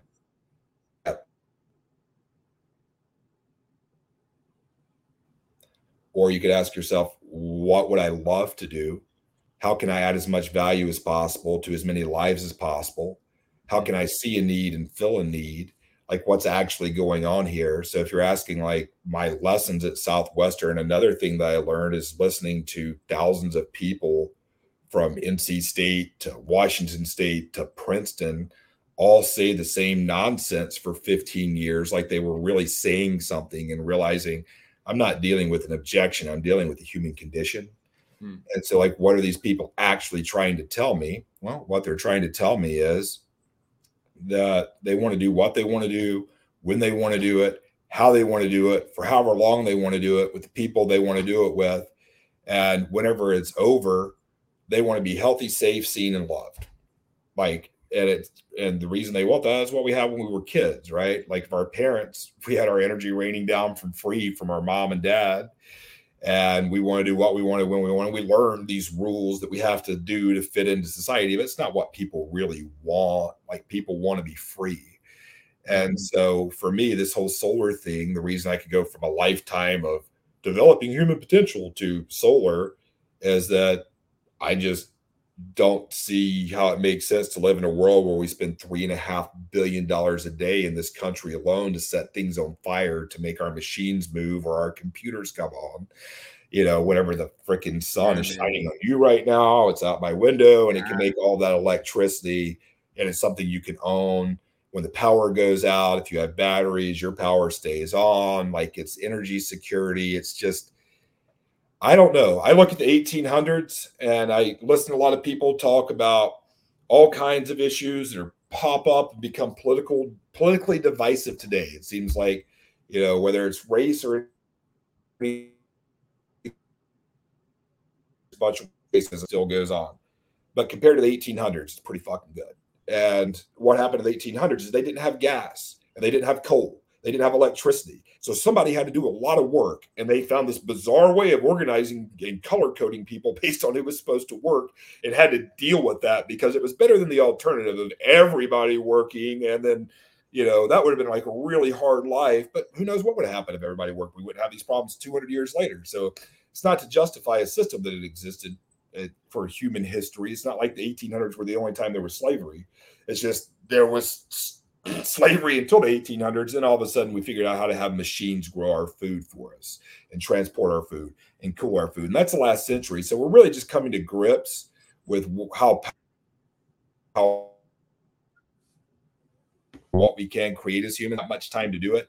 So I bring all that up to say that if oil and electricity could get us from slavery to just some basic systemic racism, then maybe solar could take us from a new form of energy from that crap into a world where everybody's like, yeah, I guess I was kind of freaked out at a low level of anxiety, wondering what would happen if I did quit my job and I lost everything and how I would keep my lights on or how I would make my car move. man. You know, so it's like that's so if you look at the connection, I just think it's really good for humans. I think there's a very strong connection between how society is organized, the way we receive our energy. I think it really matters. And so the transition period was uh, a couple of years of hell culminating in my wife leaving, um, which was the right move on her part. She's got a couple of kids now and she's doing well. And but then me crying for like six months and wondering why I was even alive. Like I had a career, had all this with this organization I can't trust. These other guys don't want to work with me. They think I've lost my mind. Okay, now what? You know, so so I just thought, okay, well, let's use the cycle of cells. What do we got? We got pre-approach. Well, we know everybody uses electricity in the sunshines where they live. They like to save money, so that's pretty good. All right. So then the approach part was what we spent the next two years on. Like, well, how are we going to reach those people? Let them know that that's true. Uh, that's where we came up with the fundraising thing that you know about that you helped contribute to a couple of years ago. Exactly As right. you know, so you know, have organizations who are willing to send their people to learn about clean energy. So that way I don't have to go recruit a thousand salespeople to go find people to buy things from them. So I knew that if we, because I knew what happened then, like, ah, I know what happens. We'll build a really big organization. that can fall apart in a heartbeat when you're working with so many people and so many systems and so many structures, which is fine if you're looking at growing uh, a significant company. Obviously, you can last for 150 years. It's not an invalid way of going about building a business. Right. I just knew for me personally, I wasn't interested in ever having a PC again with another human who told me that they weren't willing to go out and give like some give their best effort to a human that they could serve. Right. Like I don't I'm not interested in having this conversation anymore. So that's why we had to come up with a new approach to spread solar. And then after that, just the intro how do you say these words in a way that makes sense? And then the demo how do you create great value? And people close themselves. There's like can you think of any reason why you wouldn't want to spend less money and actually own your energy production source as opposed to having a never ending bill that's always going to go up? No? Okay cool. So should, should i send you a contract or what? Like you know yeah, right uh, it gets just uh, basically what I'm asking is: Are you a logical human being who values freedom and security? security? Like, oh, yeah. like if you're not, then we're probably not going to have much to talk about anyway. Like, you think that I'm crazy? I want to clean the rivers. I want to clean the oceans. I want to end racism. I want to do all that stuff, but it's all going to require energy. Like all of it. Like there is no Literally. problem that we will solve won't require energy. And so that's all like how do you tell people that without making them feel bad about what they're doing currently? I didn't know about any of this stuff seven years ago, right? right? Like, how do you how do you communicate this new concept? luckily, I've got a lot of experience. Hey, here's this thing you've never heard of, and it can lead to a real different outcome, but it doesn't involve working 80 hours a week. You actually get to work a little bit less, you know. And um, then there's then there's the deliveries part, and there's cash collection, and there's deliveries, and the delivery part, as I'm sure you guys learned too deliveries is challenging in solar because it requires real people doing real jobs and running real wires to real electrical components that have real consequences if it's not done correctly right? Oh yeah. It's not like oh you didn't do enough demos today whatever. It's like dude you've got a dangling wire that can set Yeah, man, I've uh, I've held out those like, panels out in the sun and touched wire to wire, and that's not a fun shock. I tell you what, it's, it's a it's a challenging thing. It's a great job, so I feel good about creating jobs for the people who didn't go to college. Create a lot of jobs for people in college, but I never really did much for the people where I'm from. Like yeah. where I'm from, people don't go to college; they do jobs like electrician, contractor, and so I feel good now to create those types of jobs. But I don't really care to create a lot of jobs in solar. Um, I just want to find ways to have people be able to like benefit from it, right? And so that's my Southwestern nutshell. Like if I were any different at all, it was never bullshit that I actually believed in people. Like it right. was never bullshit that I believed that someone was capable of doing more than they were before. It was also never BS that I thought that things like resiliency, integrity, empathy, compassion, like all those things were valid. And to this day, I don't think there's a better crucible for bringing out those things than Southwestern Advantage program. Now, there's Southwestern corporate. We can criticize them all day long, the same way that anybody could criticize any corporation. And one of the things I learned when I left Southwestern, despite a lot of misgivings I had when I did, was that compared to most of the companies in the world, Southwestern operates at such a high level of integrity and engineer, like finding a wayness, and like there's so many things that they do so well. hell, I have a hard time finding somebody that can ship a, an equipment, like send equipment that I just paid them fifty thousand dollars for to the correct address with all the pieces in the box. You know, so Been there before. so 18 to 20 year olds able to go out and do what we did i have nothing but the high or 18 to 25 or however old people are like i just have no it's just a really it's a wonderful adventure that i think everybody ought to have a chance to be a part of you know Yeah, it's almost like a party, you know. It's uh, you know, of course we do the whole Sizzler thing. Um, we uh, we actually have uh, Martine and Lucas are one of our sponsors. They uh, they literally throw parties.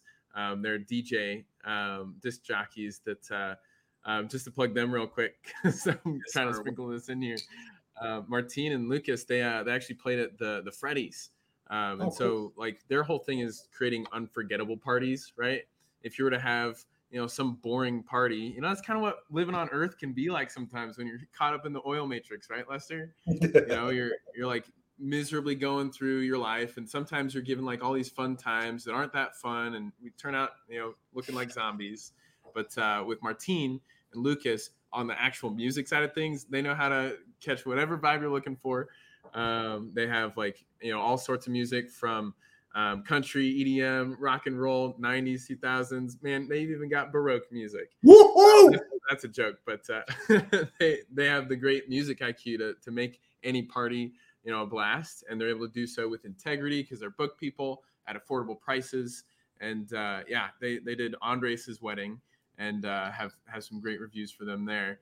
Um, but yeah, we love Martine and Lucas. Let's throw you a party with some some real DJs, and we'll get you in touch with them. So um, next we've got, yeah, next we got Pat Roach with Southwestern Real Estate. Um, you know Pat, right? Pat, reply to your email. Yeah, I know Pat. Your, your, your Facebook message. Yes. That's hilarious. Yeah, so Pat's a really busy guy. You know, he's got a lot of messages in his inbox because he's leading a terrific organization out there. Um, he's, you know, hailing from Chicago at this time, and um, his company works across 15 different states, you know, including Florida. I actually used to live with Meredith Gardner, now Meredith Kelly. Do you know Meredith Lester? Uh, if I do, I I drawn a blank on the name, but Yeah, she's an awesome uh, Eagle Blitz book chick out of University of Florida, and a big reason why I'm living here in Gainesville. And she's been crushing it with Southwestern Real Estate. And you know, their whole business model is like even when the market's super dramatic with you know houses selling at a super high cash bid, you know, type of market like it's been this past year. Um, there's a lot of drama involved, and so their whole thing is to like be the be the student manager with the superpowers to make them calm and you know make it 99% drama free. So Pat's looking for some uh, new agents if you want to work with Pat. Um, they have terrific training, you know, on- onboarding. Um, 95% of their agents stay with the company and Way find better than the great success. Oh yeah, so um, we love working with Pat, and we'd love to get you in touch with him if you want to work with Pat too. So um, again, to speak about Cardinal Senior Benefits, Quentin, man, he's like doing so great um, building out his organization there in Texas. Um, he's living just outside of San Antonio, but one of his uh, best agents, Greta Huerta, um, she is a recent book alum. Her last summer was like in 2020, and so she joined Cardinal um, a little less than a year ago, and you know started breaking records. Uh, Greta is um, like the the one person who said, "Why are we just taking only a certain amount of final expense life insurance leads and kind of capping our income because we're only willing to take so many appointments and not put as much effort into the field?" And so she was like flipping the script, broke a record. You know, one week sold like twenty eight thousand dollars in annual premium. You know, making about that much, and then uh, went and you know made like thirty seven thousand dollars in a week. Uh, you know, soon after that. So Greta is um, someone awesome to work with. Everyone that she's um, hired on as an agent has been able to find success and you know transform their their life situation through some oil uh, oil matrix credits. Um, I know that Lester, you've uh, I, I'd love to talk to you we'll about, about that. that after the break. Yeah. Oh yeah, man. We're gonna get some water while you're doing this. Cardinal's great. Quentin and Jessica just signed up for Silver last week, so we know that they're Okay. logical human beings, and you can trust working with them. Pat's cool too. I'll be right back. yeah, please please stay hydrated. So um, those are our awesome uh, uh, sponsors. Um, again, I'm going to take every moment I possibly can to promote Sizzler. Um, so Sizzler is uh, you know signups are wrapping up here, getting into May.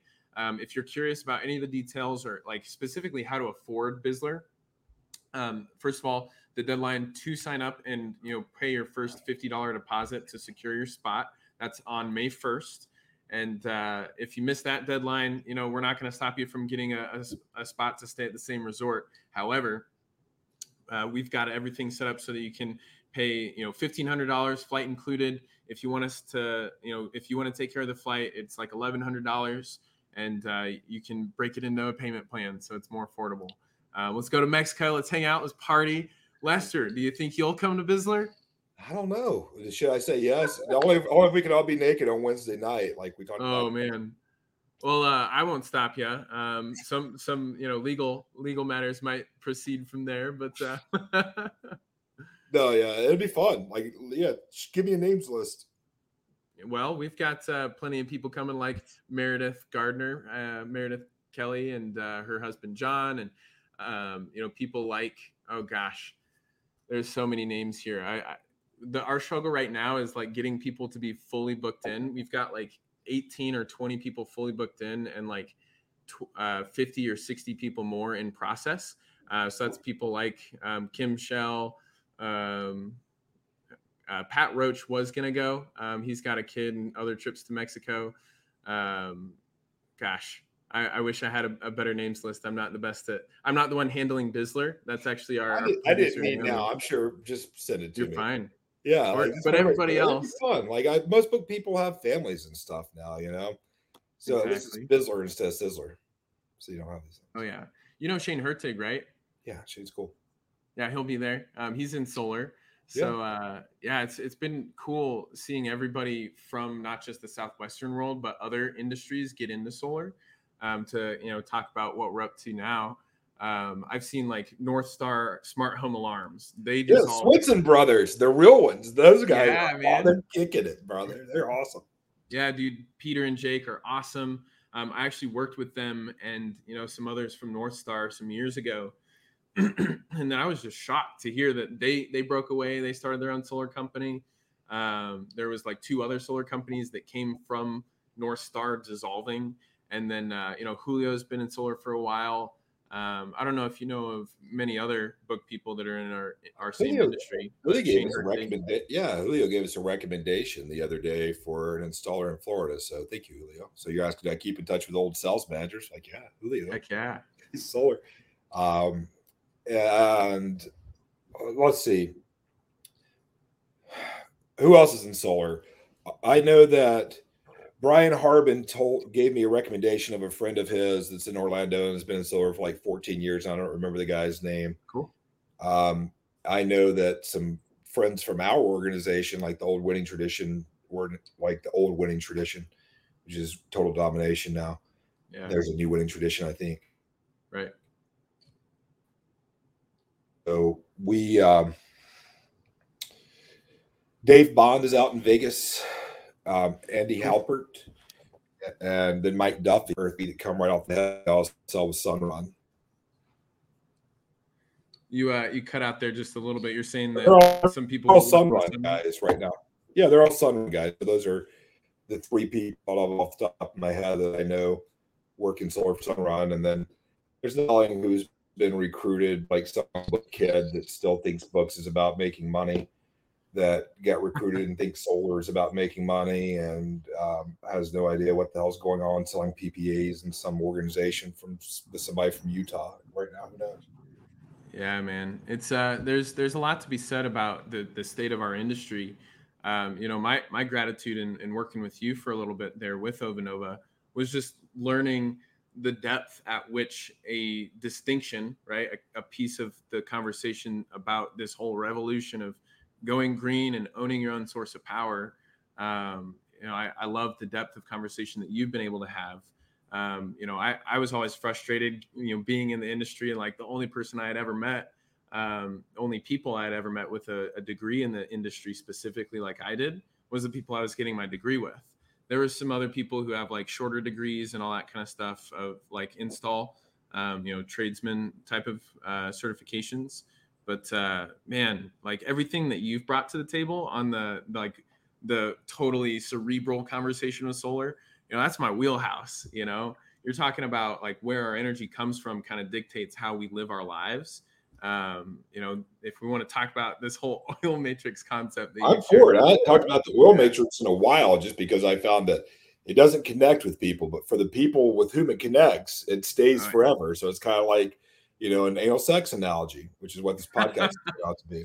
That's also called a throwback joke, which is something I learned from Rory Vaden. No laughs to no laughs. You just you say it enough times and it becomes absurd and it becomes funny and there's a throwback humor and unexpected humor. It's a really good book, No Laughs, No Laughs. But yes, this oil matrix. You want to talk about the oil matrix? Yeah. This well, is I mean, really easy to see once you see it. It's just most people aren't depraved enough to believe they can do something about it. Which is statement. which is what 19 years of watching young people go out and do impossible things gave me. Like if my life is a movie, I've seen a movie of heroes.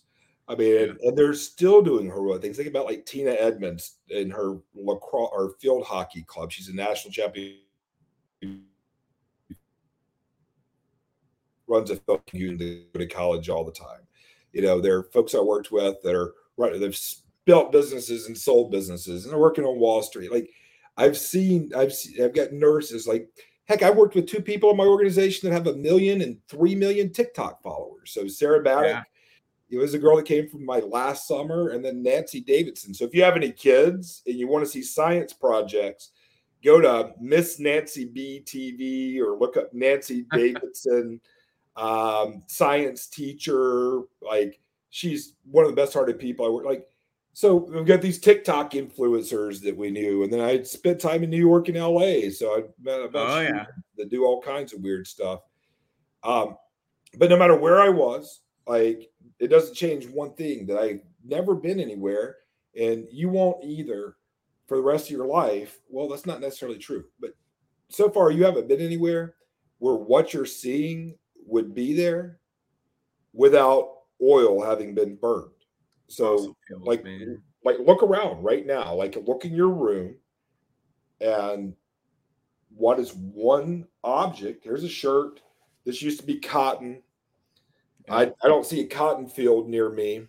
I know that cotton was planted by machines, not slaves, because it's not the 1800s. Sure.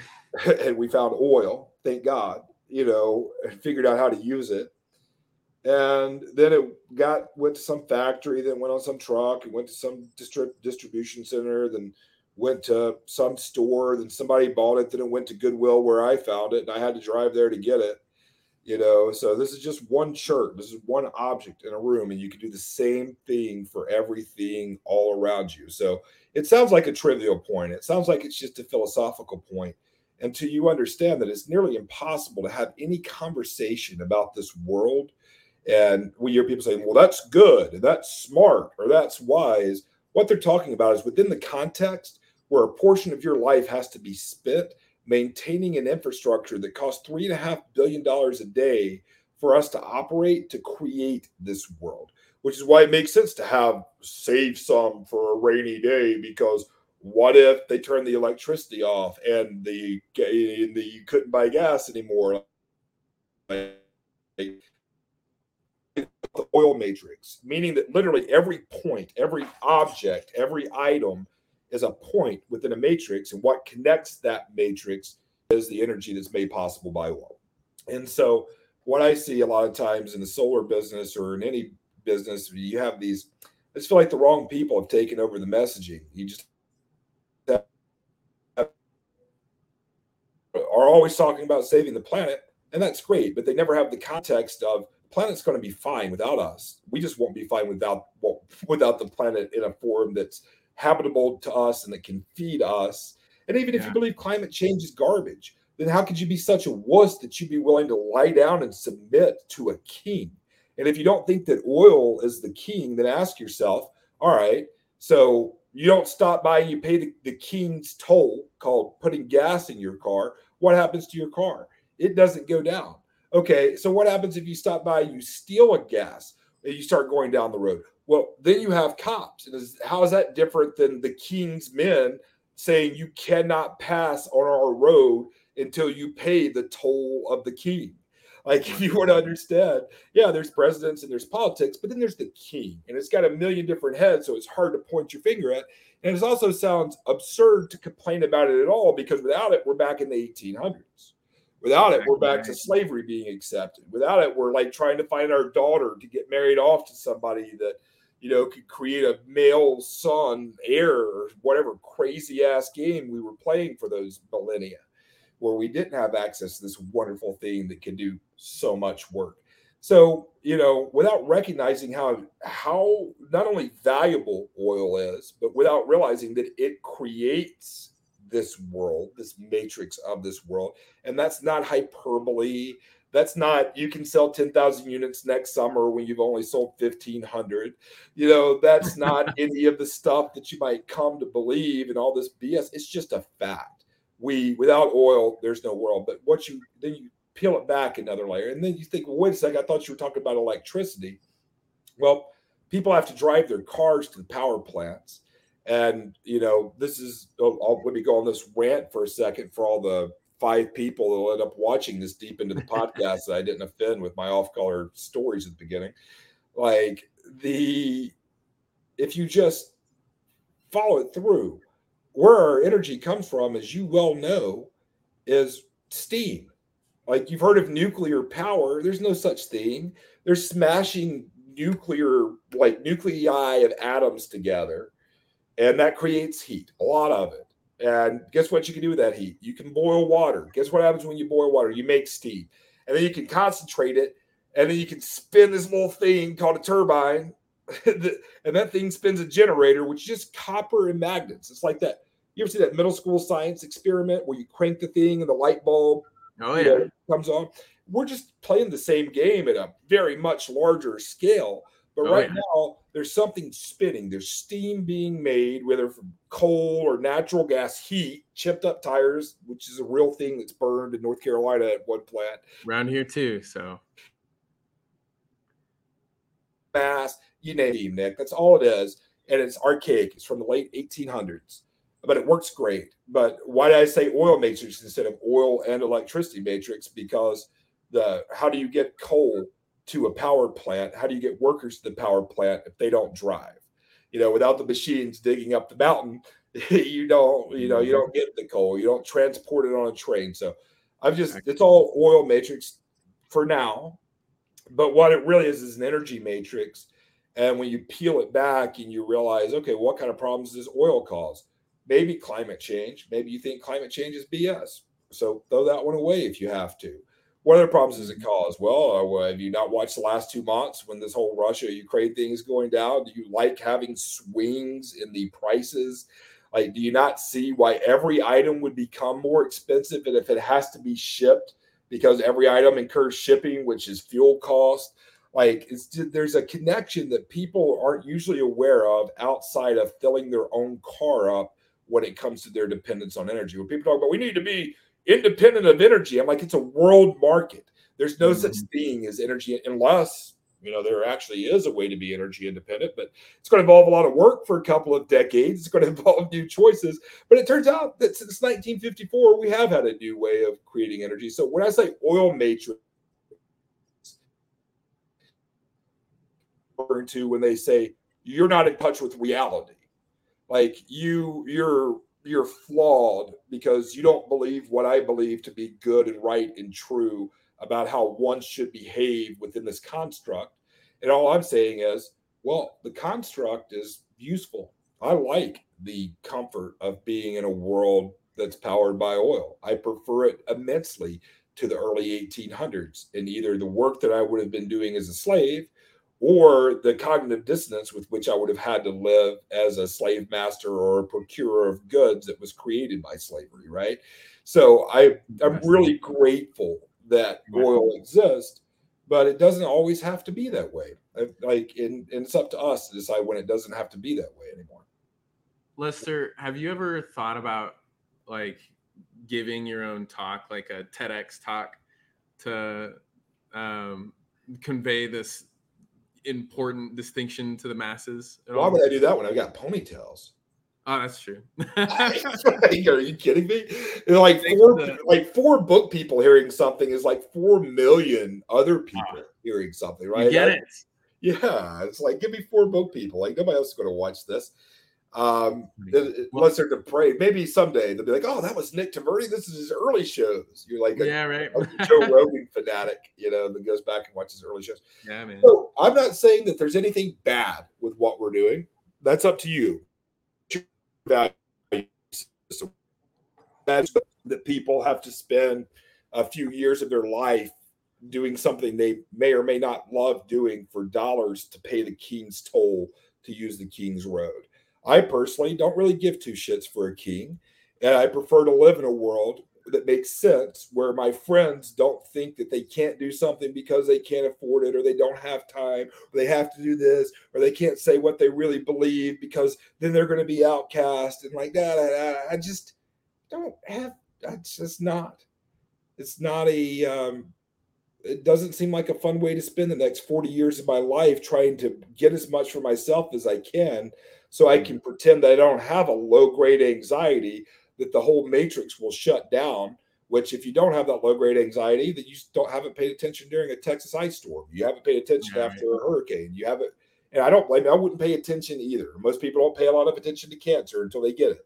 You know, like things that are uncomfortable. But there's two store, there's two studies I've read, both from one from the Department of Defense, the other one I forget some other government agency, but not like a political organization, like a department.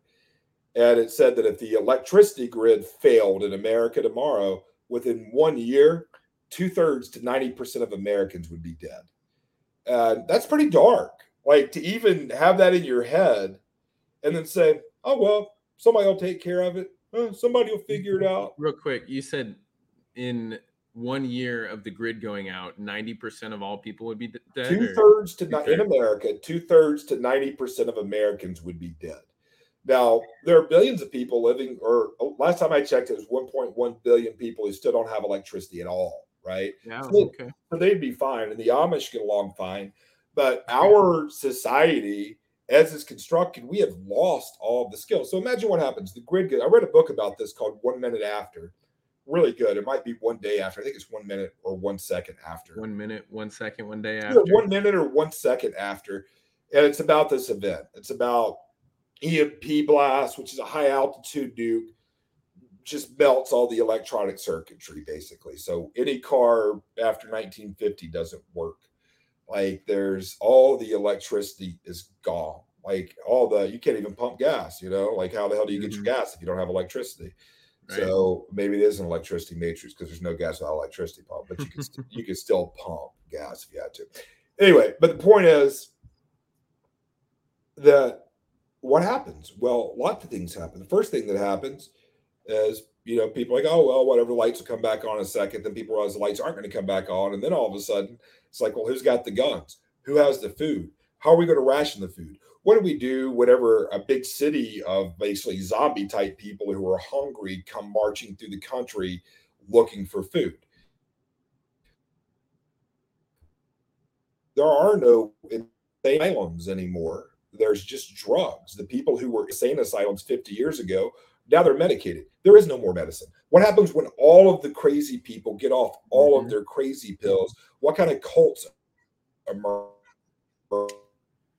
Wow, this is you know one of things rabbit hole. Yeah, you have no even something as simple as diabetes. You have no insulin. People start dying of diabetes. People, all the old people die who are on the drugs and die fast. Every young person dies who has any type of small medical calamity that's easily managed with a small prescription. And then it's just it's but you see the community get through it. There could be life on the other side, but the people that survive an event like that are not going to be the people who can rebuild the internet they're they're going to be the people that you know showed up with a gun in their head when you mm-hmm. knocked on their door or didn't show up at all but they had a bead pointed at you and you didn't even know it right. left, you know like, they're, they're, oh, yeah. like it's, it's not going to be a very super awesome world for people but I don't like fear-based selling. I don't. It's like say telling a college kid if you don't go sell books, you're going to be miserable in life and have a very mediocre right. career. Talking to people about the grid falling down is so far beyond the realm of most people's possibility that it's you know it's not even worth considering then if you did consider it you'd be like that's dark and twisted and you're weird and i don't want to think about it and then you might be left with something like well what can i do about it Yeah. well you and i know there is actually something that can be done about it because if you had 100 million homes producing and storing their own electricity then it really doesn't make that much of a difference anymore a bunch of microgrids. yeah, like all over the place. I want to live in a world that works because the sun comes up and nobody has to go to work in order to make that electricity keep going. So we have more time to do what we love doing, which is all I was going for when I didn't understood understand that I was caught in an oil matrix. And I was trying to teach people to be successful so they could go out and with a little bit of heart, without selling their soul entirely, go into the world, earn a really high amount of income from providing some sort of service. So at least they could feel comfortable, at least they could feel safe. And then they could Right. just demean the people who hadn't done well and live with philosophies like 1800s people rationalize slavery. We rationalize those are just off schedule people, or those are bad people, or those are lazy right. people. And we'd rather blame each other than look around at the system and say, what's the entire thing that's going on here? Like we live in a world where it's possible to run out. We live in a world that without dollars going to exchange for those people's time, then you know it's just a it's a mad, mad world. And I read a quote one time that says to be to be incredibly well adjusted to a profoundly sick society is not a measure of mental health. Like Dang, repeat that for a second. Okay. You cut out for Google it get the real quote, but it says to, to, to be exceptionally to be exceptionally well adjusted to a profoundly sick society is no measure of mental health.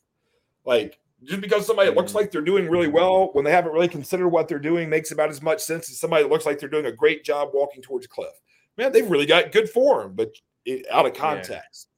You know, it's like, look at that stride that dude's got. It's like, yeah, but 20 feet from now, there's a cliff and he's got blinders on so he can't see it because he's got to just keep Mhm. walking and trusting that, you know, it's going to get better. I mean, that's So, yeah. society for you. Yeah. You should you should definitely talk with Dylan Barr. You remember Dylan, right? Yeah, well, yeah, yeah. So uh, I uh, just to sneak him in here again. Um, he's he's one of our newest sponsors with Thought Leader. Um, he he's actually his job is to get people to do a TEDx talk. Um, and so like they they love What a um, what a great segue. Oh, so you, you. dude your passion is my passion i've i've like talked so much about some of the things that you've already shared on this podcast and then some because it really left the mark on me like i i have morphed into part of your thought process and and seeing where everything comes from and so um you know i i love dylan right? He's the type of guy who's like don't tell me what to do. I want to be independent and free and uh and also genuine. So what he does is when they hire people to work with them at thought leader uh, if you're looking for you know a good a good career what they do is they just take people like lester or otherwise someone who's you know passionate on fire and you know has a mission in life that they want to share. Um, they help you land rehearse and deliver a tedx talk. Um, so that way you can actually lester land one of those and get The your oil message out to matrix. yeah buddy yeah I, I would love it if uh, there was a oil matrix tedx talk uh, from from you Lester that that would make my that would make I- more I- than I've just been- my day Dylan just got his new house. I need to get in touch with him anyway. We were supposed to talk two months ago. So if you see me on TEDx talk, you can know that it's Dylan that did it. And heck yeah he tells that they happen people are together. Love it. Yeah. So uh, we we can get you in touch with Dylan for a new career in a very passion filled um, uh, career field. Uh, that's public speaking. You know. So um, shout out Dylan for what he's got going on. Um, do you like you didn't work directly with Dylan? He was in Aaron Schaefer's group, but um, Same family, same winning tradition. same family. Yeah, absolutely. Um, Gorgeous So- man. Oh yeah, oh yeah, dude. Um, Miles was asking in the comments if there's any like secrets from Southwestern that you'd be willing to spill the beans on, and uh, maybe we can kind of make this as our, you know, towards the end of the the episode here for the next like 20, 30 minutes. Um, what kind of secrets does he want to know?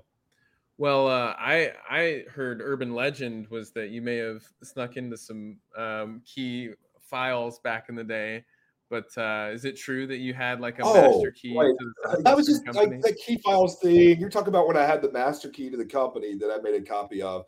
I used to be in the company all the time, right? Like all night. Yeah. And it started with just needing to get in my door. And so there was a key at that little desk when you walk into the right. So I could get in and I go put it back. But then I Right. realized I had to get into Kevin's room one night and I'm like, oh, it opens this door too.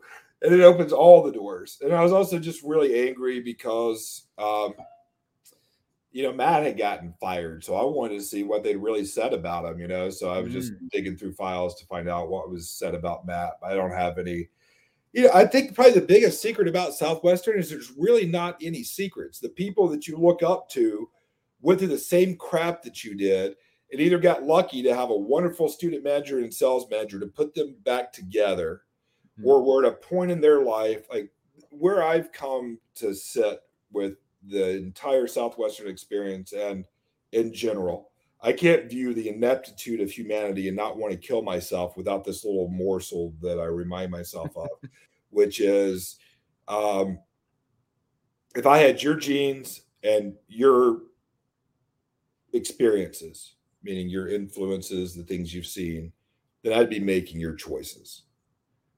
Like I'm just an interpretive Right. bot, basically, that based on what I was set up with, my internal code, and then all the experiences that morph that, like my software, then I'd be doing the same thing.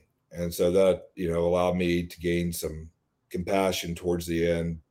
Another way of phrasing that is to say that, you know, not confusing who someone is with where someone is.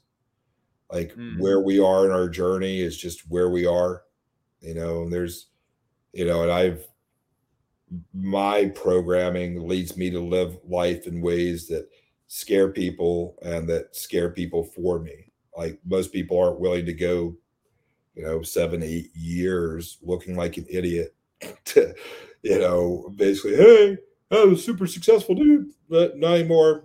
I don't have anything to show for this in order to create something that makes sense, you know. And finally, you know, we had our first million dollar quarter last quarter, which is not much, but it's the beginning of like this. We set something up that was beautiful. So as far as Southwestern goes, it might sound like I'm playing like Southwestern Patsy or whatever, but they're even at a director meeting. It's all about how can we help these people succeed more. Like we're all just like, what can we do that would allow these people that we work with to have a better experience so that maybe they could have a good enough experience to want to be like us someday, which is so vain. Maybe, right? But yeah, maybe possibly 2% chance, perhaps it could occur. But uh, I mean, big secrets. There's probably been, just to bring it back, there's probably been a gay sub- sub- subculture at Southwestern for a lot longer than anybody's known about. I've always kind of suspected that, but that's just to bring it up in context because of the four or five times. I really don't mean that. I was just trying to figure out how to work this back in. That's so funny. it's like the Okay. worst. Thing. Um, I mean, sometimes people don't pay their accounts, and uh, even though they get letter, like somebody owes money at the end of the summer, and they'll send letters, but at the end of the day, they're not really going to put anything on your credit uh, report, or at least you know that's just crazy. I'd say the one thing that, without mentioning any direct prices that would be surprising to anyone who doesn't understand how business works is the and it shouldn't be surprising given how many people of a book is very inexpensive it's all the stuff that goes on around it like having access to a harvard grad as the president of the company who can run stuff and allow you to learn about mr m you know like dan should be paid well he's been a warrior for a long, long time. And obviously, I don't think any of the book people are book people without you know Dan's influence. And Dan's not paid so extraordinarily well that he eats up the margins. But I would say the thing that surprised me when I found it out that would be a Southwestern secret is how little the books cost. But that's that's not Southwestern's evil. That's just like guess what? Wholesale goods are less expensive than retail goods. Oh yeah. and so, yeah, in order to stay in business for 150 years, there has to be a difference between what's printed and you know what they sell them to an independent dealer for. I So, guess you know, that's why Dan Moore Dan Moore must have listed that dollar um, five book set because that's all, all it actually cost them, huh? it's, a, it's, a, little bit more than that, but yeah. So there's, there's the closest I'll give you to a secret. I don't I don't have anything. Every I I one of the things that's always bothers me about alumni too, talking about Southwestern, they don't understand how much it can change from a year, one year. It sounds the same, it looks the same, but at the end of the day, the adventure is kind of the same. You know, the people are still people, but there's a lot that can change just with a few leaders, you know, like JT or or like Matt or like AJ or like Vicky or you know like Virgie. You know, it doesn't take or Shane Blick or all these guys. It doesn't take a lot of people to really ship things an entire way. And again, they're not even talking about Southwestern, they're talking about their context. So, like, I remember their summers, I remember their student managers. I don't know about their HQ, I remember their student managers. And I remember their relationship with me, and I'd hoped to leave as many people as I ball left on a bad note.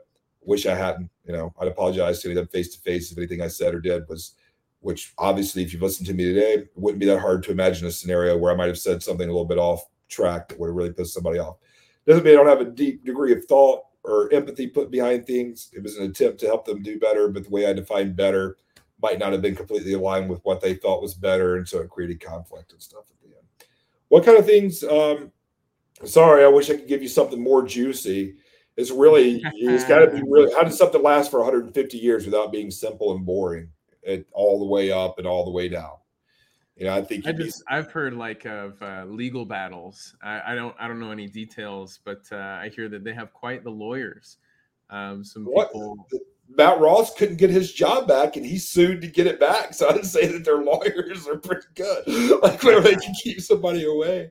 Um, I don't know of any legal battles. The only ones that ever came to my attention were the Southwestern Truth thing from a long time ago. Yeah and I believe that was a lot of libel and and stuff. You know, I think it was a, a tragic experience combined with possibly some stuff that you can't say because it's not true. You can't just go around slandering or libeling something because you don't like it. Really, what it comes down to is like, did Southwestern refuse to sell you books at the price that you agreed to sell them at? Well, then nothing else was owed to you. It was all yeah, because that's what's written into the dealer agreement, right? Right.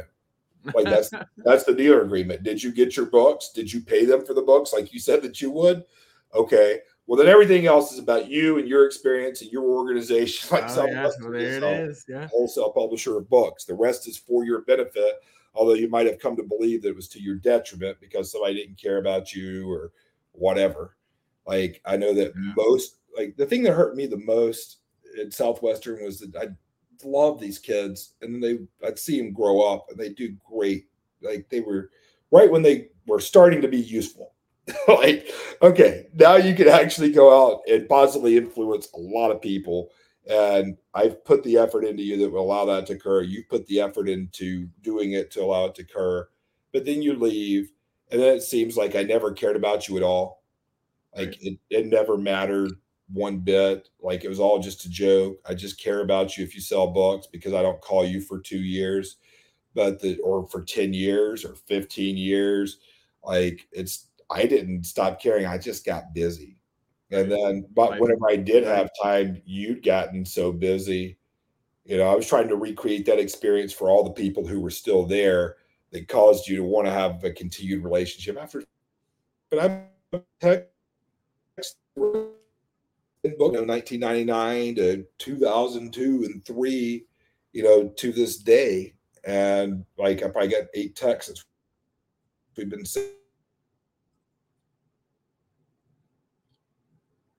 Oh man, I had a lot of friends that I met that I. What's that? The strong, the internet is strong with you, bro. You're coming in crystal clear.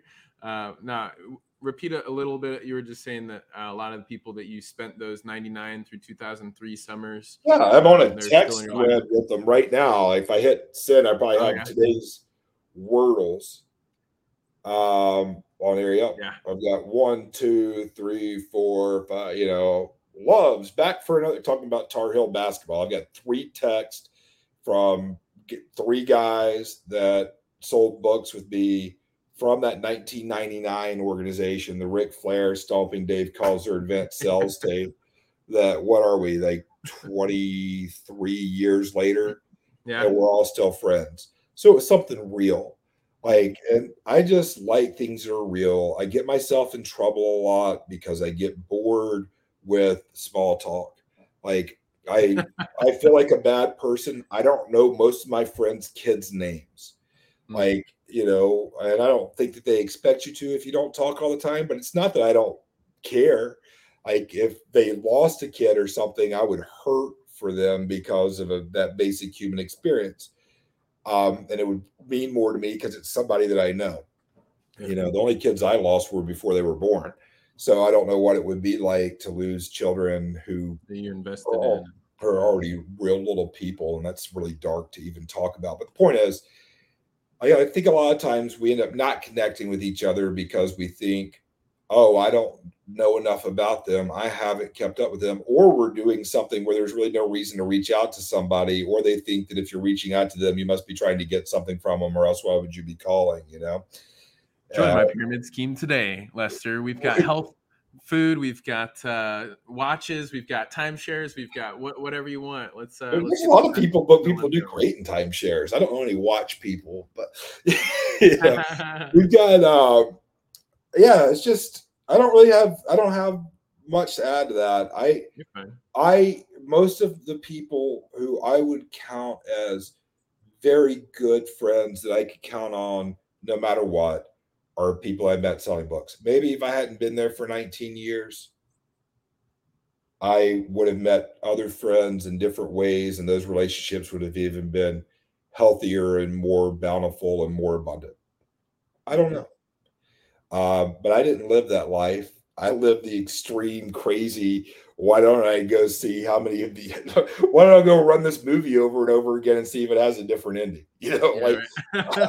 I want to see how this plays out this time. I think we've got a good cast here. Like Oh, we yeah. got we got a good script. We got a good cast. We got movie turns out summer, you know, and it was um it was just a ton of fun. It was really a wonderful. and you definitely spent some time in Hollywood. Oh, from using those analogies about stuff. Yeah. Yeah. I was there for, I, you know what I liked about living in Hollywood, Nick, is that What's that? it, it was a, remember we were talking about the train do get versus create, share, receive thing? Like almost everywhere else in the world is exclusively train do get outside of like maybe a small restaurant or something. Most people aren't creating things and sharing it, receiving anything. They're creating ideas in their mind that they like to do one day that they won't actually create or share, you know, and there it'll just be there forever. And that's sad.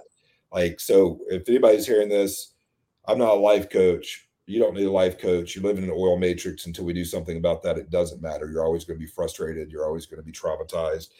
Um, but once we do something about that, this is what I like to say about solar energy is it doesn't solve any problems in the world. It just gives us the energy that we need to solve the problems because mm-hmm. it could sound like solar is like some utopian solution, and really it's just a better way to access the energy that we need. It's the most boring, logical thing that you could do. I'm probably I joked about people getting boring, but I'm probably the most boring person out of all of our friends because I'm when I do something, I'm autistically focused on it. I was with Southwestern for 19 years.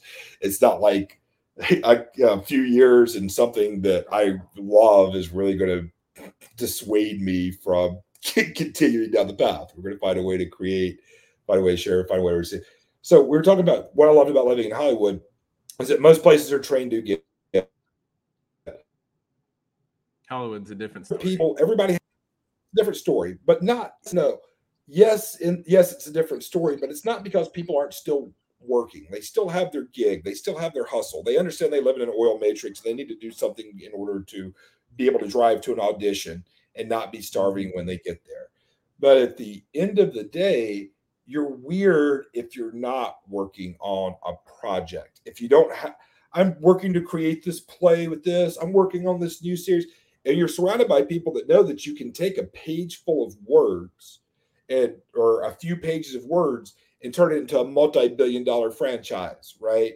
That there is real business in creating things that you can share with people and then receiving either critical feedback and nobody goes, you lose money, so you make a better movie next time, right. or you create a hit and then it works out great and there's abundance for everybody.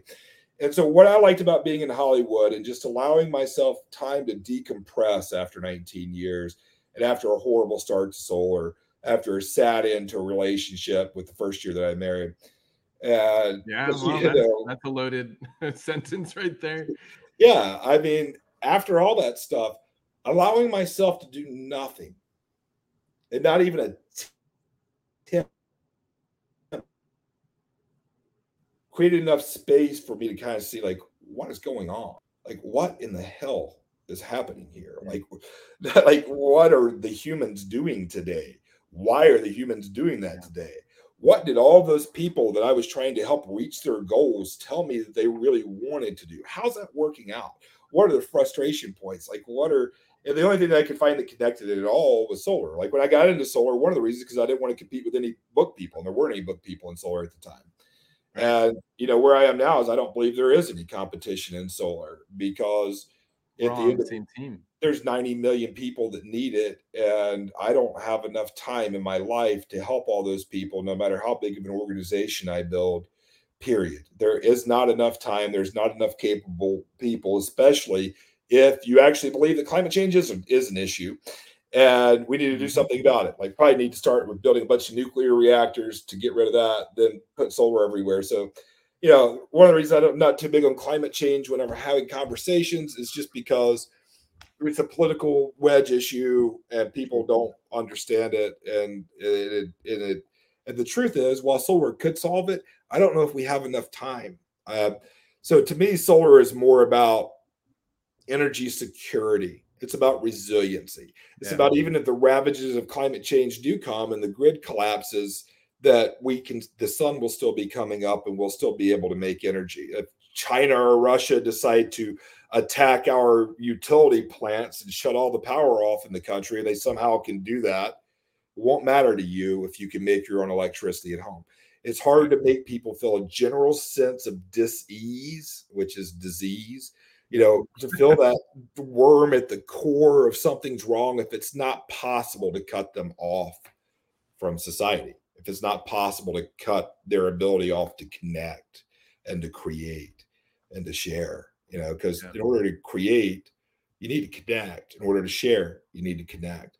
You know, in order to receive, you need to connect. So, what allows all connections to be possible? Energy and technology. I am not smart enough to create technology. We've got some good book people doing that stuff. I see there's some tech people out there. I'm not um, important enough or useful enough as a human to come up with a new form of energy. I'm never going to come up with dark matter or zero point energy, but if that ever occurred, it'd be great. But by being a book person, there's all kinds of good stuff. And Julio, you guys ought to talk to Fred too. Fred Mamura, he was the first Estonian to hit more, you know, and there's been a million now. And they've got a solar roof company that we're talking to in Estonia. It's like an Estonian, but you know, people are always asking about solar roofs, and it's like, yeah, what, what's the what's the name of their their solar operation? Stone? What was it? Solar Stone. Check it out. Solarstone.e. I'm gonna check that out ASAP. That's awesome. Get ready for all climate yet, but it'd be a great solar carport option. Looks like it's going to be affordable. We're helping them come to the U.S. and you know people. Are, so if anybody wants a solar roof, here's the thing: you, like what you're thinking of. I have like three things to say. One, it's not as efficient. Solar doesn't work well in the heat. If there's yep. no air gap between the top of your house, you're not going to produce very much energy if the it's kind of a fart. Right? I love it. Number two, it's not very um, you can't really customize it.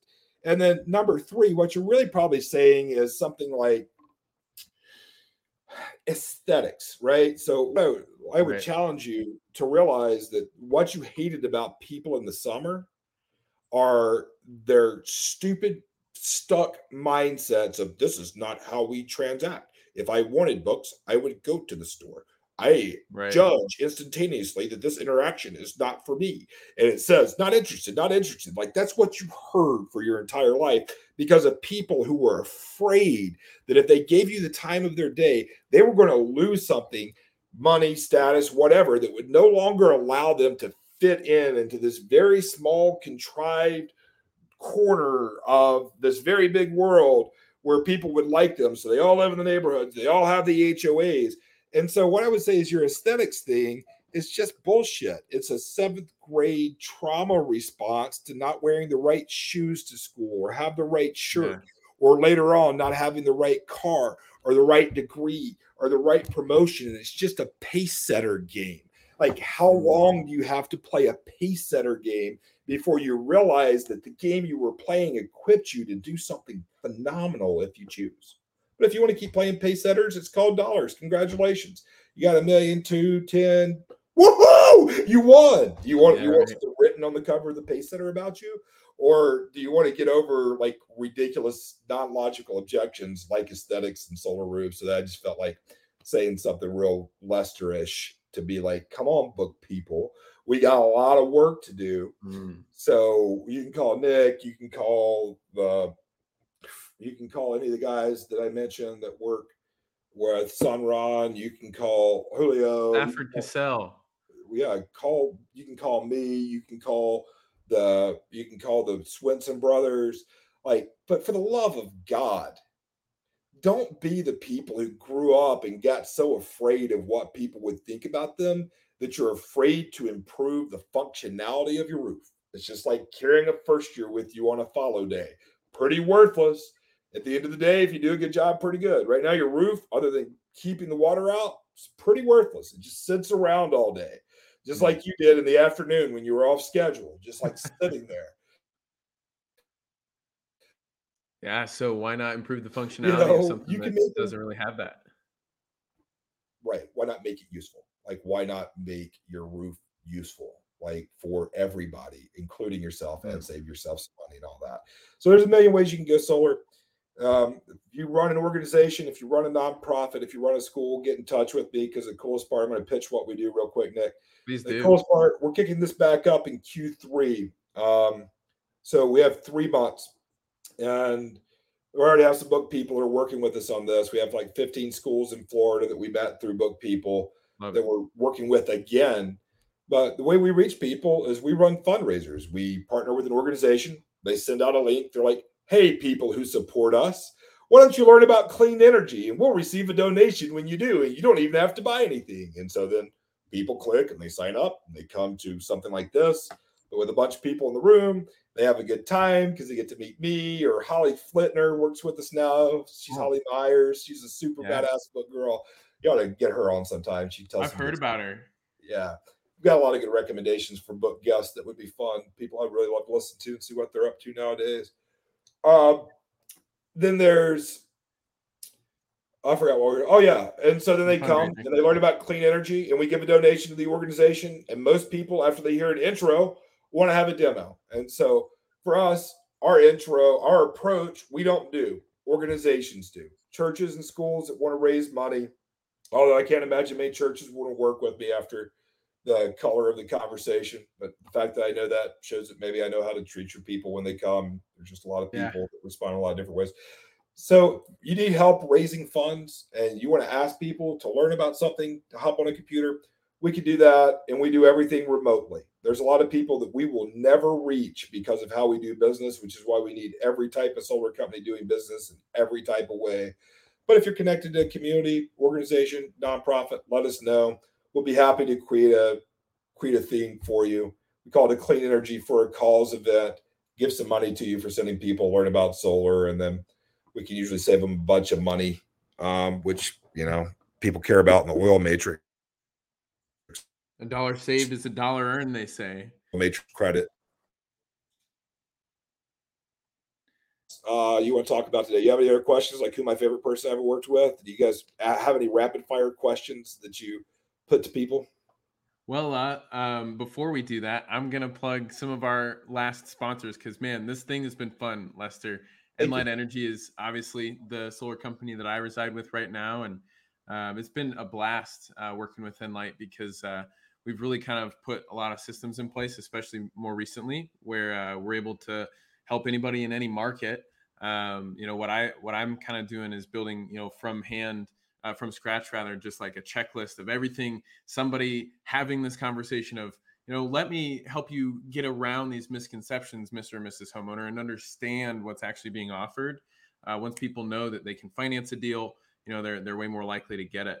Um, so we take a very educational approach. Um, it takes uh, for us the way that our um, systems are set up it's you know a deal every other week uh, equates to you know a really good uh, paycheck uh, for six figures of earnings. So um, there's a lot of really cool potential in the fact that uh, book people can work with us or work with Lester. You know, there's really um, cool um, vibe of um, collaboration as opposed to com- competition in the the solar industry.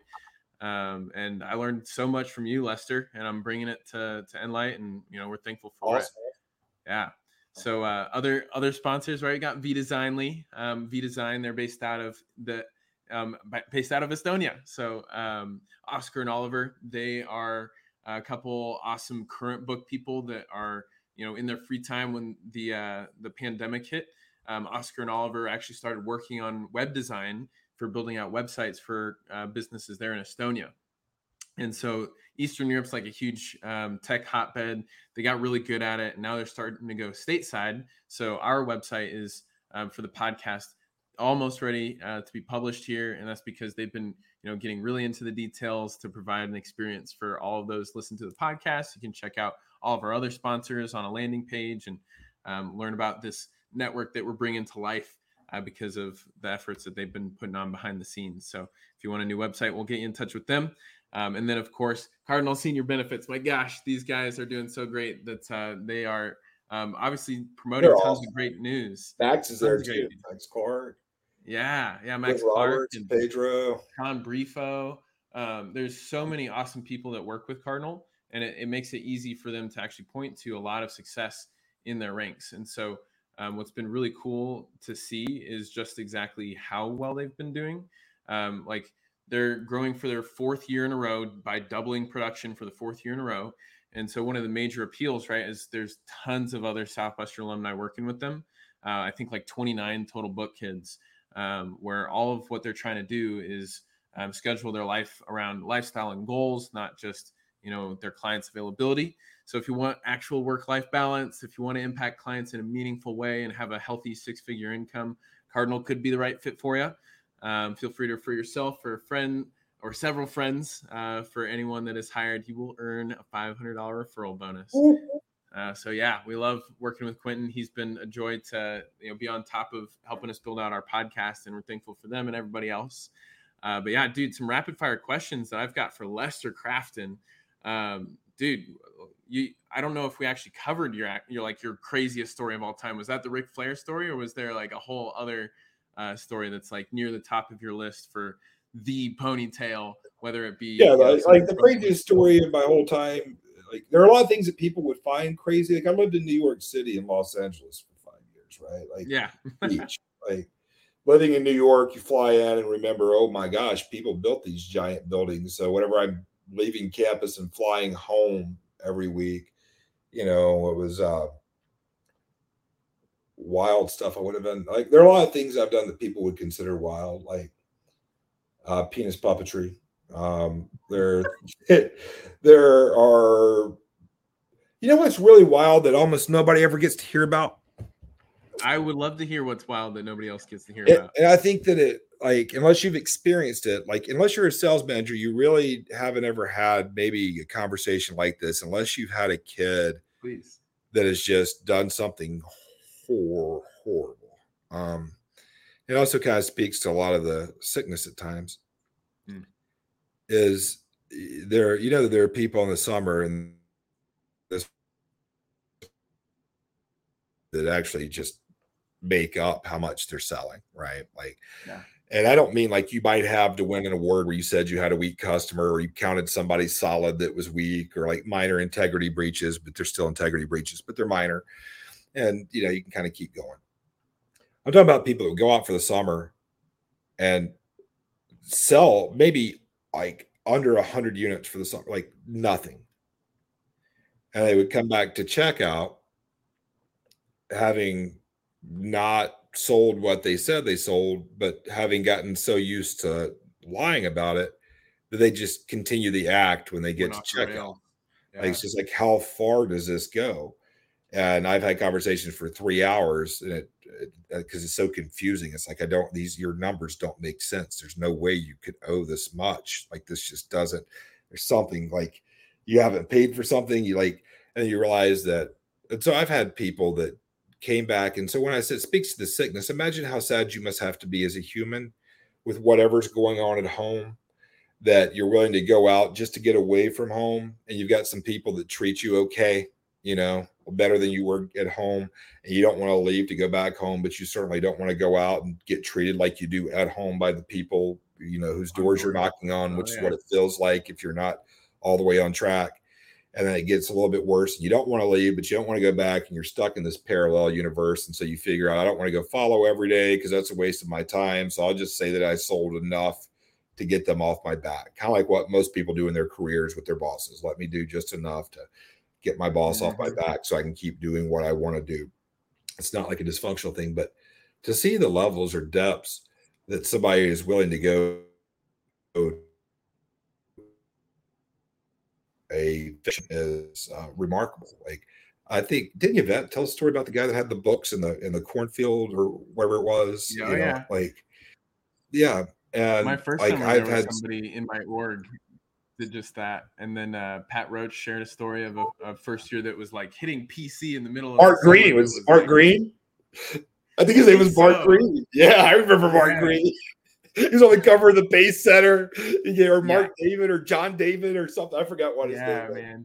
yeah, that guy's alive in the world today. And so, you know, I think there's reason that people like Yvette, Pat, and me bring it up is because it really, you have to see it to believe it. And like, Right. when you see something that really challenges your basic belief and whether or not what someone is saying can be trusted and the depths to which they and the lengths to which they will go it's like hard to keep your faith in humanity a little bit you know Yeah. so one of the things that is very underrated about anyone who has spent any time leading people at southwestern is that none of it works unless you actually believe in human beings and it's not that you're naive that's probably the thing that i've disliked the most in the last seven years as i've been down this crazy ass journey starting this organization to make Yeah. a giant difference in the world is like I hate to hear you're naive or you're Pollyanna. Like you're just too idealistic. You're talking about Right. this world. It sounds like some utopian bullshit. Like, don't you know about the real world? I'm like, you mean the oil matrix? Yeah, I thought this through while you were working to get oil matrix credits. To I actually took some time off to think this through, and it's just um, I don't have a lot of faith anymore that humans are going to do what they say they're going to do really at all. Sure. So, but I do believe that we can create a world where it matters a lot less if they do, right? Like nobody really cares that much if a little kid does what it says it's going to do. Ah, who cares? You didn't really impact much anyway. Yeah. And you, if you'll recall, there was never a time where you had a class that said, "Welcome, you're now an adult.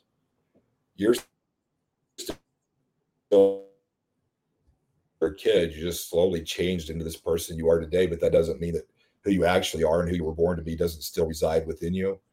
And it seems to me that that part gets cut off when we start trying to figure out how we have to be something to fit somebody else's idea of what it is to be good or right or whatever. And so I think there's a lot of people in the world who are doing just enough to barely get by. And as long as they can hide, they're willing to hide. But this is a time in history where it's just not okay for people um, to hide who have the potential that book people do. You make a difference. Absolutely. Vic, you can afford it. You, you like you're good at playing the oil matrix games. I know you have money. I'm grateful that you have money. This is none of this has been intended to, as any type of knock at all. Like you're the reason that I had faith that I could go seven years to the bottom of the depths of human existence and come out great because I'm like, well, they can do it, I can do it. So I'm not worried about can I go play this game? Can I go be a VP of sales somewhere? Well, if I don't talk about de- like uncolorful stuff, you know, and I'm a little bit PC, maybe can I go be a trainer or something? Probably, but why? You know, and so why matters to me. And um, I guess if there's one thing that I would say, it's that nobody ever asked me this question until I was in Los Angeles. I already finished with Southwestern. I never ask anybody this question. I ask them a watered down version of it every day, but never ask them this. And the question would be, like, what would you love to do? Like, and you don't have to answer that today. It's not really for you. It's a thought question. It's for anybody. It's like, what would you love to do? Not what would you like to do? Not what do you think you could succeed doing? What could you do that would eventually allow you to do what you love to do? But like, what would you love to do? And if you figure that out, then all the things that are supposed to make things hard just make it a better story along the way. Like if you know hmm. in the end, if you really believe, do you believe good wins in the end? Then be good. Like if you don't believe that, then don't even waste any time thinking about it. Be a sociopath and go get as much as you can, like the guy in the story that takes everything from everybody. Maybe right. one day you'll win that game and you'll finally have enough to realize it doesn't matter. You know, being a I think one thing that John and I, John Carey, my co-founder partner, have in common. Also, shout out to Channing Porter, who's another book girl that went out into the city with me and beta tested the very first earliest version of what we're yeah, doing. Shout now. out to both of them. Yeah, so Channing's beautiful human, and I couldn't. And Chris Oberly's a book guy that is a computer programmer, like ah, a Fortune Five company that did a lot of our software at the beginning, and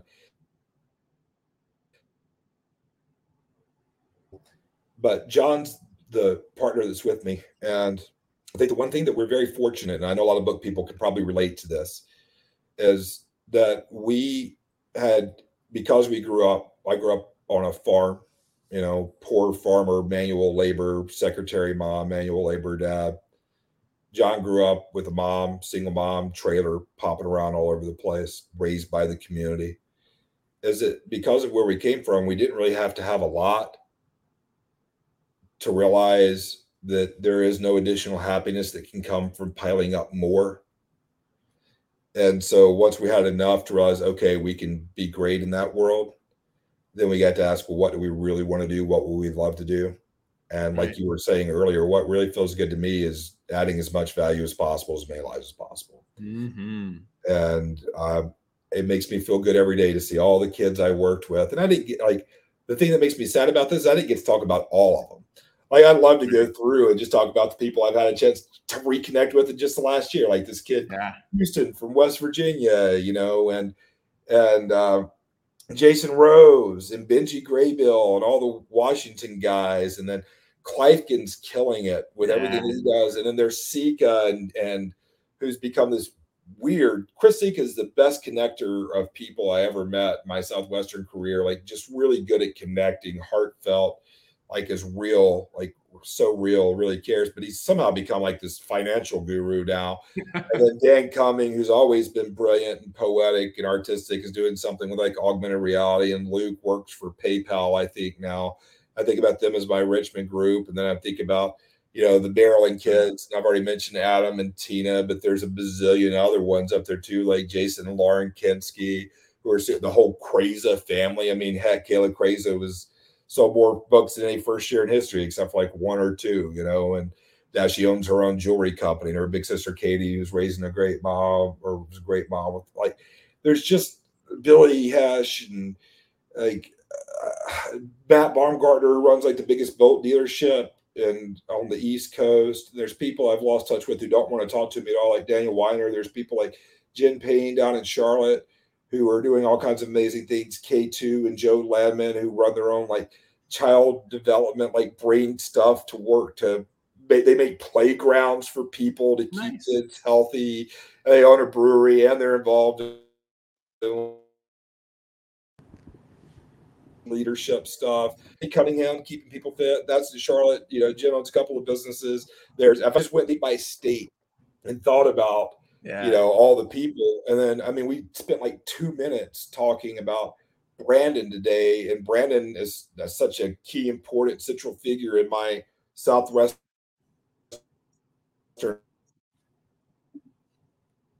would have done all of these like and that's just a small piece like we worked together building a business he was really good at the stuff that i was bad at and he was willing to do the stuff that i was bad at and it created really a really workable, fun thing to the point where we bought a condo together, you know, like at the end of the career.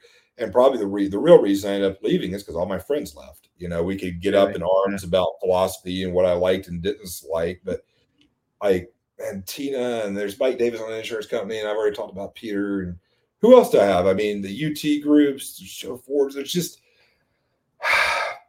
that's bunging. There's I could go forever. Like yeah. so, what I what I really regret, like you, know, you mentioned Andy Laws and Brooke worked, and they're doing great stuff early, and then there's just so many people mm-hmm. that I am so grateful for that have impacted me in some way, either through some triumph or some reaction to adversity that I knew wasn't the reaction that I would choose to have when faced with that that they gave me information for how to respond differently and then being willing to allow me to be so fucked up as a person like who the hell uses an anal sex analogy to make a very simple point about hey i'm talking to you about doing something different you know but that's from that's from an era before i dealt with my sexual abuse stuff as a kid right so i was sure, a little bit sure. more stuff there it's just now i don't care so i'll say anything but right. I'm fortunate that so many humans for so long had enough faith, you know, old guys, Chris and Alex and Paul and Dave and Lee and Dave Stroud and just Wills Allen and you know Bunny Stream and April April McCullum who's Bain now. She's got her solar job finished yesterday. You know, nice. so one of the things I like best about solar job, I had a reason to get back in touch with all these people, but you know i could keep like we could we could have an entire episode where all i do is go through and talk about how awesome i think it is that all these people that i worked with are doing all this really rad stuff now yeah. and i didn't have anything to do with it i am just along for the ride and if i if my part was just conveying some messages that they applied to allow them to do the things that they're doing so you know, I appreciate you having me on. It's always fun to talk about Southwestern always. stuff. I would say I apologize to book people if you've been offended by anything I've said, but I'm not going to. They're old things that I'd apologize, but I won't. Yeah, I would, yeah you're, you're a book person. Get over it. If you have a problem right. with me, then tell me about it. You know, because I Amen. remember like, and I'll listen to you. And I'm I do apologize if I'd done anything or say anything to hurt you or harm you. If I'd like to, I would like to know about that. So I could apologize if that is the case. But you know, it's just kind of like I have that guilt that a parent might have that raised 50 kids. Like there's a lot of chances to, to mess up. If I hadn't done that, would that have worked out? A lot of chances to mess up. But what a wild, like what a crazy experience to get to hear all of those stories. So no, I'm sorry, I don't have any funny. No, I got Brandon's first summer. He saw this dude that had an alligator and the alligator was crawling out, and he's like, "Get back in your hole, Al." And Brandon told me about it and said, "You can't say anything to anybody about this because this guy will like come and kill me." He told me not to tell people there was an alligator, so I was like telling him the story back. I'm like at breakfast the next morning. Breakfast, I'm like, "You really saw an alligator yesterday?"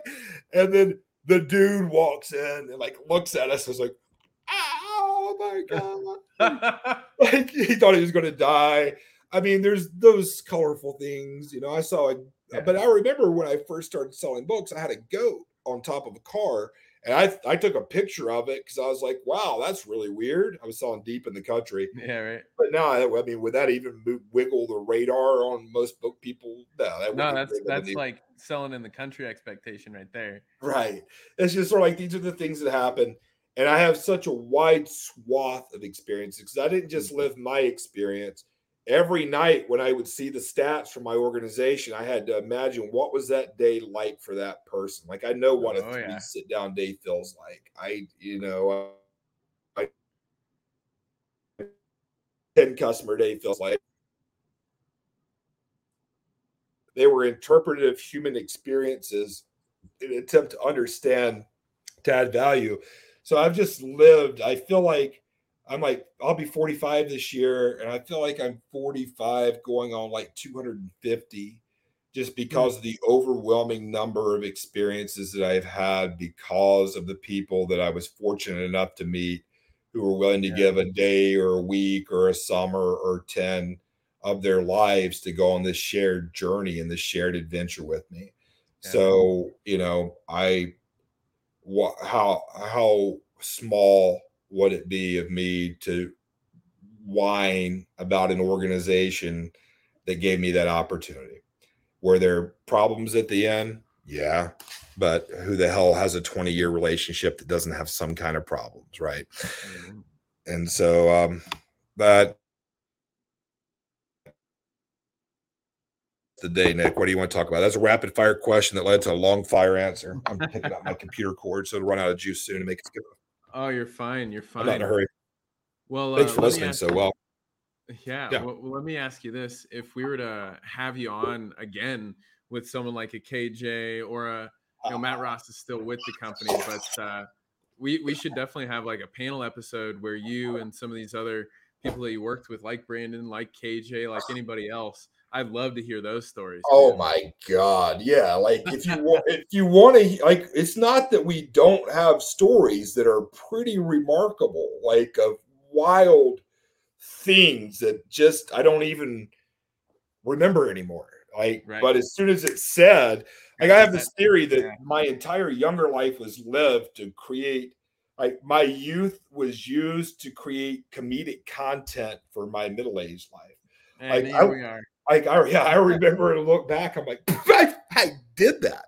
I said that. Like, holy cow, what kind of twisted individual with like, you know, because most of the stuff about book stories aren't really like from the book field. Like I remember mm-hmm. I was a mm-hmm. young sales manager. I rented some car. I don't know why I didn't have a car at the time. It was like this tiny car. It had a paper license plate. The paper license plate blows off.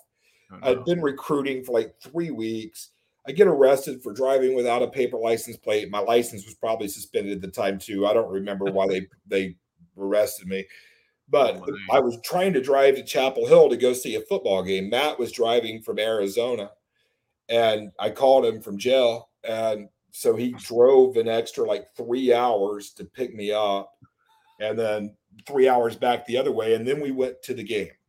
You know, I've got stories like deciding to go to Atlantic City at four o'clock in the morning and then driving. You know, I've got stories wow. from like the crazy part is how I live my life. At the end of my career, I was taking so much Adderall, I would like stay up for three nights out of seven in the week. You know, that's one of the reasons I was glad to have my break because I'm completely unmedicated now, other than natural sources, which are preferable. Um, right. So, but at this moment, that feels really good. I had a chance to get some of my health back, which I lost during COVID, but not flying everywhere, like extreme stuff. Like most of that just came from, I mean, opportunity. You know, there's just so many things. Like that's just one example of like a really good friend. So most of my good book stories are like, you know, I went to Bonnaroo uh, with Kevin for his uh, bachelor party and I was the best man at his wedding. He was a preacher at mine, you know. And when we were at Bonnaroo, that was, I mean, Henry went with us, and he literally, I learned what the word overlooked meant because if there were anything that could have been questionable that we may or may not have been doing, Henry always made sure to look up to overlook it because he had to maintain his thing. So a lot of like we'll put that rumor to rest for all you old guys. A lot of people thought, did Henry go do drugs with Western Kevin at Bonnaroo and Brandon? The answer is no. Unfortunately, he did not. Unfortunate. Uh, but you know, um, but Henry was and still is super cool. Like if Henry Bedford hadn't come into Southwestern, my whole life is different. He's the one that told me it was possible to ask questions, shake things up, listen to people, take things in a whole new direction like and i've been blessed with an overwhelming number of mentors and relationships throughout my life. Exactly that time so, um yeah so a panel would be really fun even if you left me off. If you brought matt kj on you could if you want to like brandon here's this like it's just ridiculous stuff. So you're thinking about stories. Most of our stories are like this. So brandon and i when we're living in nashville park our car or park my car in a parking lot and it closed at midnight. and so we were still out. We came back and they'd stolen our car, right? The lot was closed. You have to come back in the morning. And this is before Uber and there were no taxis, oh, yeah. credit cards. We were basically stranded. And so then we just decided, well, we're just going to go in. And so, like, got on the handle, pulled the handle down, walked in, raised the gate, you know, took the car out with a lot of interesting stuff in between. I can tell you stories about playing 510 high limit, high low Omaha pot limit crazy game, six thousand dollar pots with the guy that fought chickens and painted houses north of town. That you know, I've got a lot of crazy oh, stories. Oh, it doesn't even include, you know, the wildness that was my marriage, but the like there's a lot of things and that's a very long way of saying if you want to have a panel of people on to tell those kind of stories or stuff we don't even remember from the book field. It's on it's happening. And has I'm a lot of really funny stories yeah it'll be good man. I, i'm i'm welcome to, i won't run out of things to talk about. Like i could have a three hour podcast about john kerry you know or adam yeah, Allen, right. or Ted Edmonds or like you know any of those humans talby like. Peter and Davis Miller and Jane, who are still good friends of mine. I didn't even talk about them because I wasn't thinking about Clemson, you know. But then you got Jill mm-hmm. Poston and like, see, I'll just keep going. Like my life has just been blessed by so many, like Dave Davidson. Like it just doesn't end. When I start thinking of one person, I think, oh, that person, that person, that person, that person, that person. That's a that that's person. a pretty you know blessed, lucky, you know, well connected life to live, yeah. man. And I, I love that. uh I'm I can count myself as one of those connections. Because, um, yeah. dude, I tell you what, I've thought, you know, oftentimes about the role that you played in in my own life and you know cerebral development. You know, s- sleeping on your couch while I was doing my TT back in the day, and all these other run-ins that we've had throughout the years. I'm, I'm grateful for you, Lester. Yeah. Um, I've I've looked up to you and I've learned a lot from you, and I you know I wish nothing but the best. It's, it's exciting to to hear that Ovanova is really picking up more than they ever have, and um, you know, by all means, uh, keep it up. Let's uh, see how we can help each other make those wins, those omni wins of uh, helping that transition to a cleaner, brighter, uh, sustainable future. So, gosh, yeah, I'm, I'm, I'm, thank you, Nick, for your kind words, and you do the same. There's one thing you can count me for is I'm not very good at quitting. Yeah, right. I'm, I'm, I'm, pretty good at finding a way, and yeah. so I don't think that I'm the hero. I think the homeowners and the organizations and people like you are the heroes of this story. But humans collectively, we have a story to write about our future. Is it going to be we laid down and let the king keep torturing us while we complained and blamed other people for not doing it as well as we do and their mistakes? We're going to build a world that works because the sun comes up in the morning. Like that's our choice. We can do it the next two decades is it going to take a lot of work? Yes. You got to do some stuff? Yes. Like, but is it possible? Hell yeah, it's possible. and if we have enough book people involved, I bet we could get a lot more done a oh, lot yeah. faster than most people think it can happen. And we won't oh, need yeah. governments and complaint. We'll just get it done. So we won't need governments to do that job. I don't want to throw off what tiny shredded credibility I had with anybody was saying we won't need governments. And sounds like I'm talking about some anarchic you you could utopia. You could you do do do do do do. See utopia. I can't even say my words right. That means it's time to go. Anything else you want to talk about today, Nick? No, let's uh let's definitely get you on so we can talk more in the future. Um, yeah, it's, it's always a pleasure, Lester. Um, you know, in the in the not too distant future, be cool to see in person, whether in Mexico, Bisler, right? Bisler. Well, I'm single, so I was just don't have as many responsibilities tying you down for that August 15th through the 19th.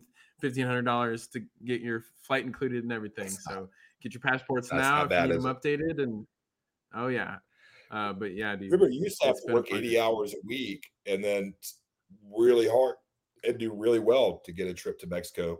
That took uh, how much is three months of your time worth now? Well, oh. you know, now it's only for only fifteen hundred dollars, you can go to business. yeah, you stay. Yeah, right. Act now because prices so, are going eleven hundred dollars if you just go and buy the flight. Where's it going to be? Do you know the resort? Yeah, Playa del Carmen. Um, it's going to be the Valentin oh, Imperial Resort over there.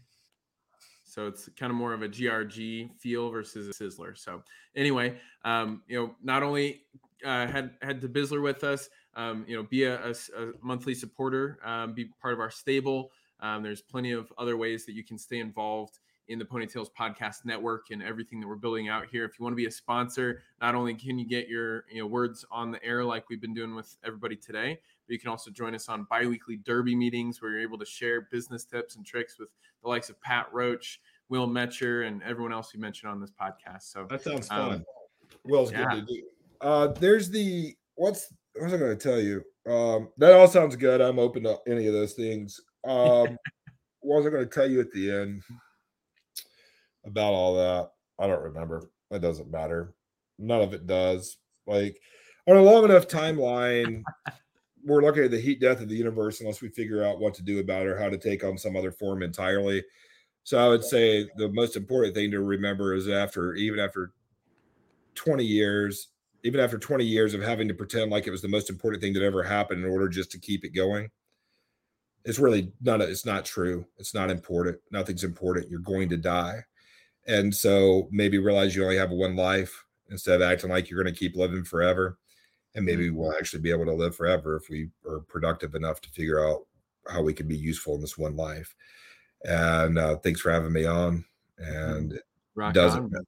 None of it matters. And let me know if I can be useful to you in any way. none of it matters, but will matter to you. It will uh, matter to you. Love it, Lester. Thanks for everyone for tuning in to episode number 113 of the Ponytails podcast. We got some pretty cool people um, here in the near future. You can check those out on. Oh, I know. You need to yeah. talk to Fred. Fred's one of the more interesting people I've met in a while. Okay. We'll, Fred we'll Mamura. Fred. Well, I mean, Fred's like he's over there right now. His job is to harass convoys. He's like Estonian military. Oh, you're talking in Eastern Europe right now. Yeah, he's in Eastern Europe and he's trying to keep a war from coming to Estonia because should it come there, yeah. then he'll be there harassing convoys. He's like a lone agent that goes oh, out to the back of some person. He's also involved in solar with Solar Stone, so can magnify those stories. But he's he's hilarious and yeah. uh, very very intelligent human. I've enjoyed meeting. So I didn't know him at all three months ago, but in the last three months, I've really enjoyed getting to know him and somebody I'd recommend having on. Man, we really could go on for a while, but everybody else, you know, that would be a great fit. But again, thank you yeah. for tuning in, everybody.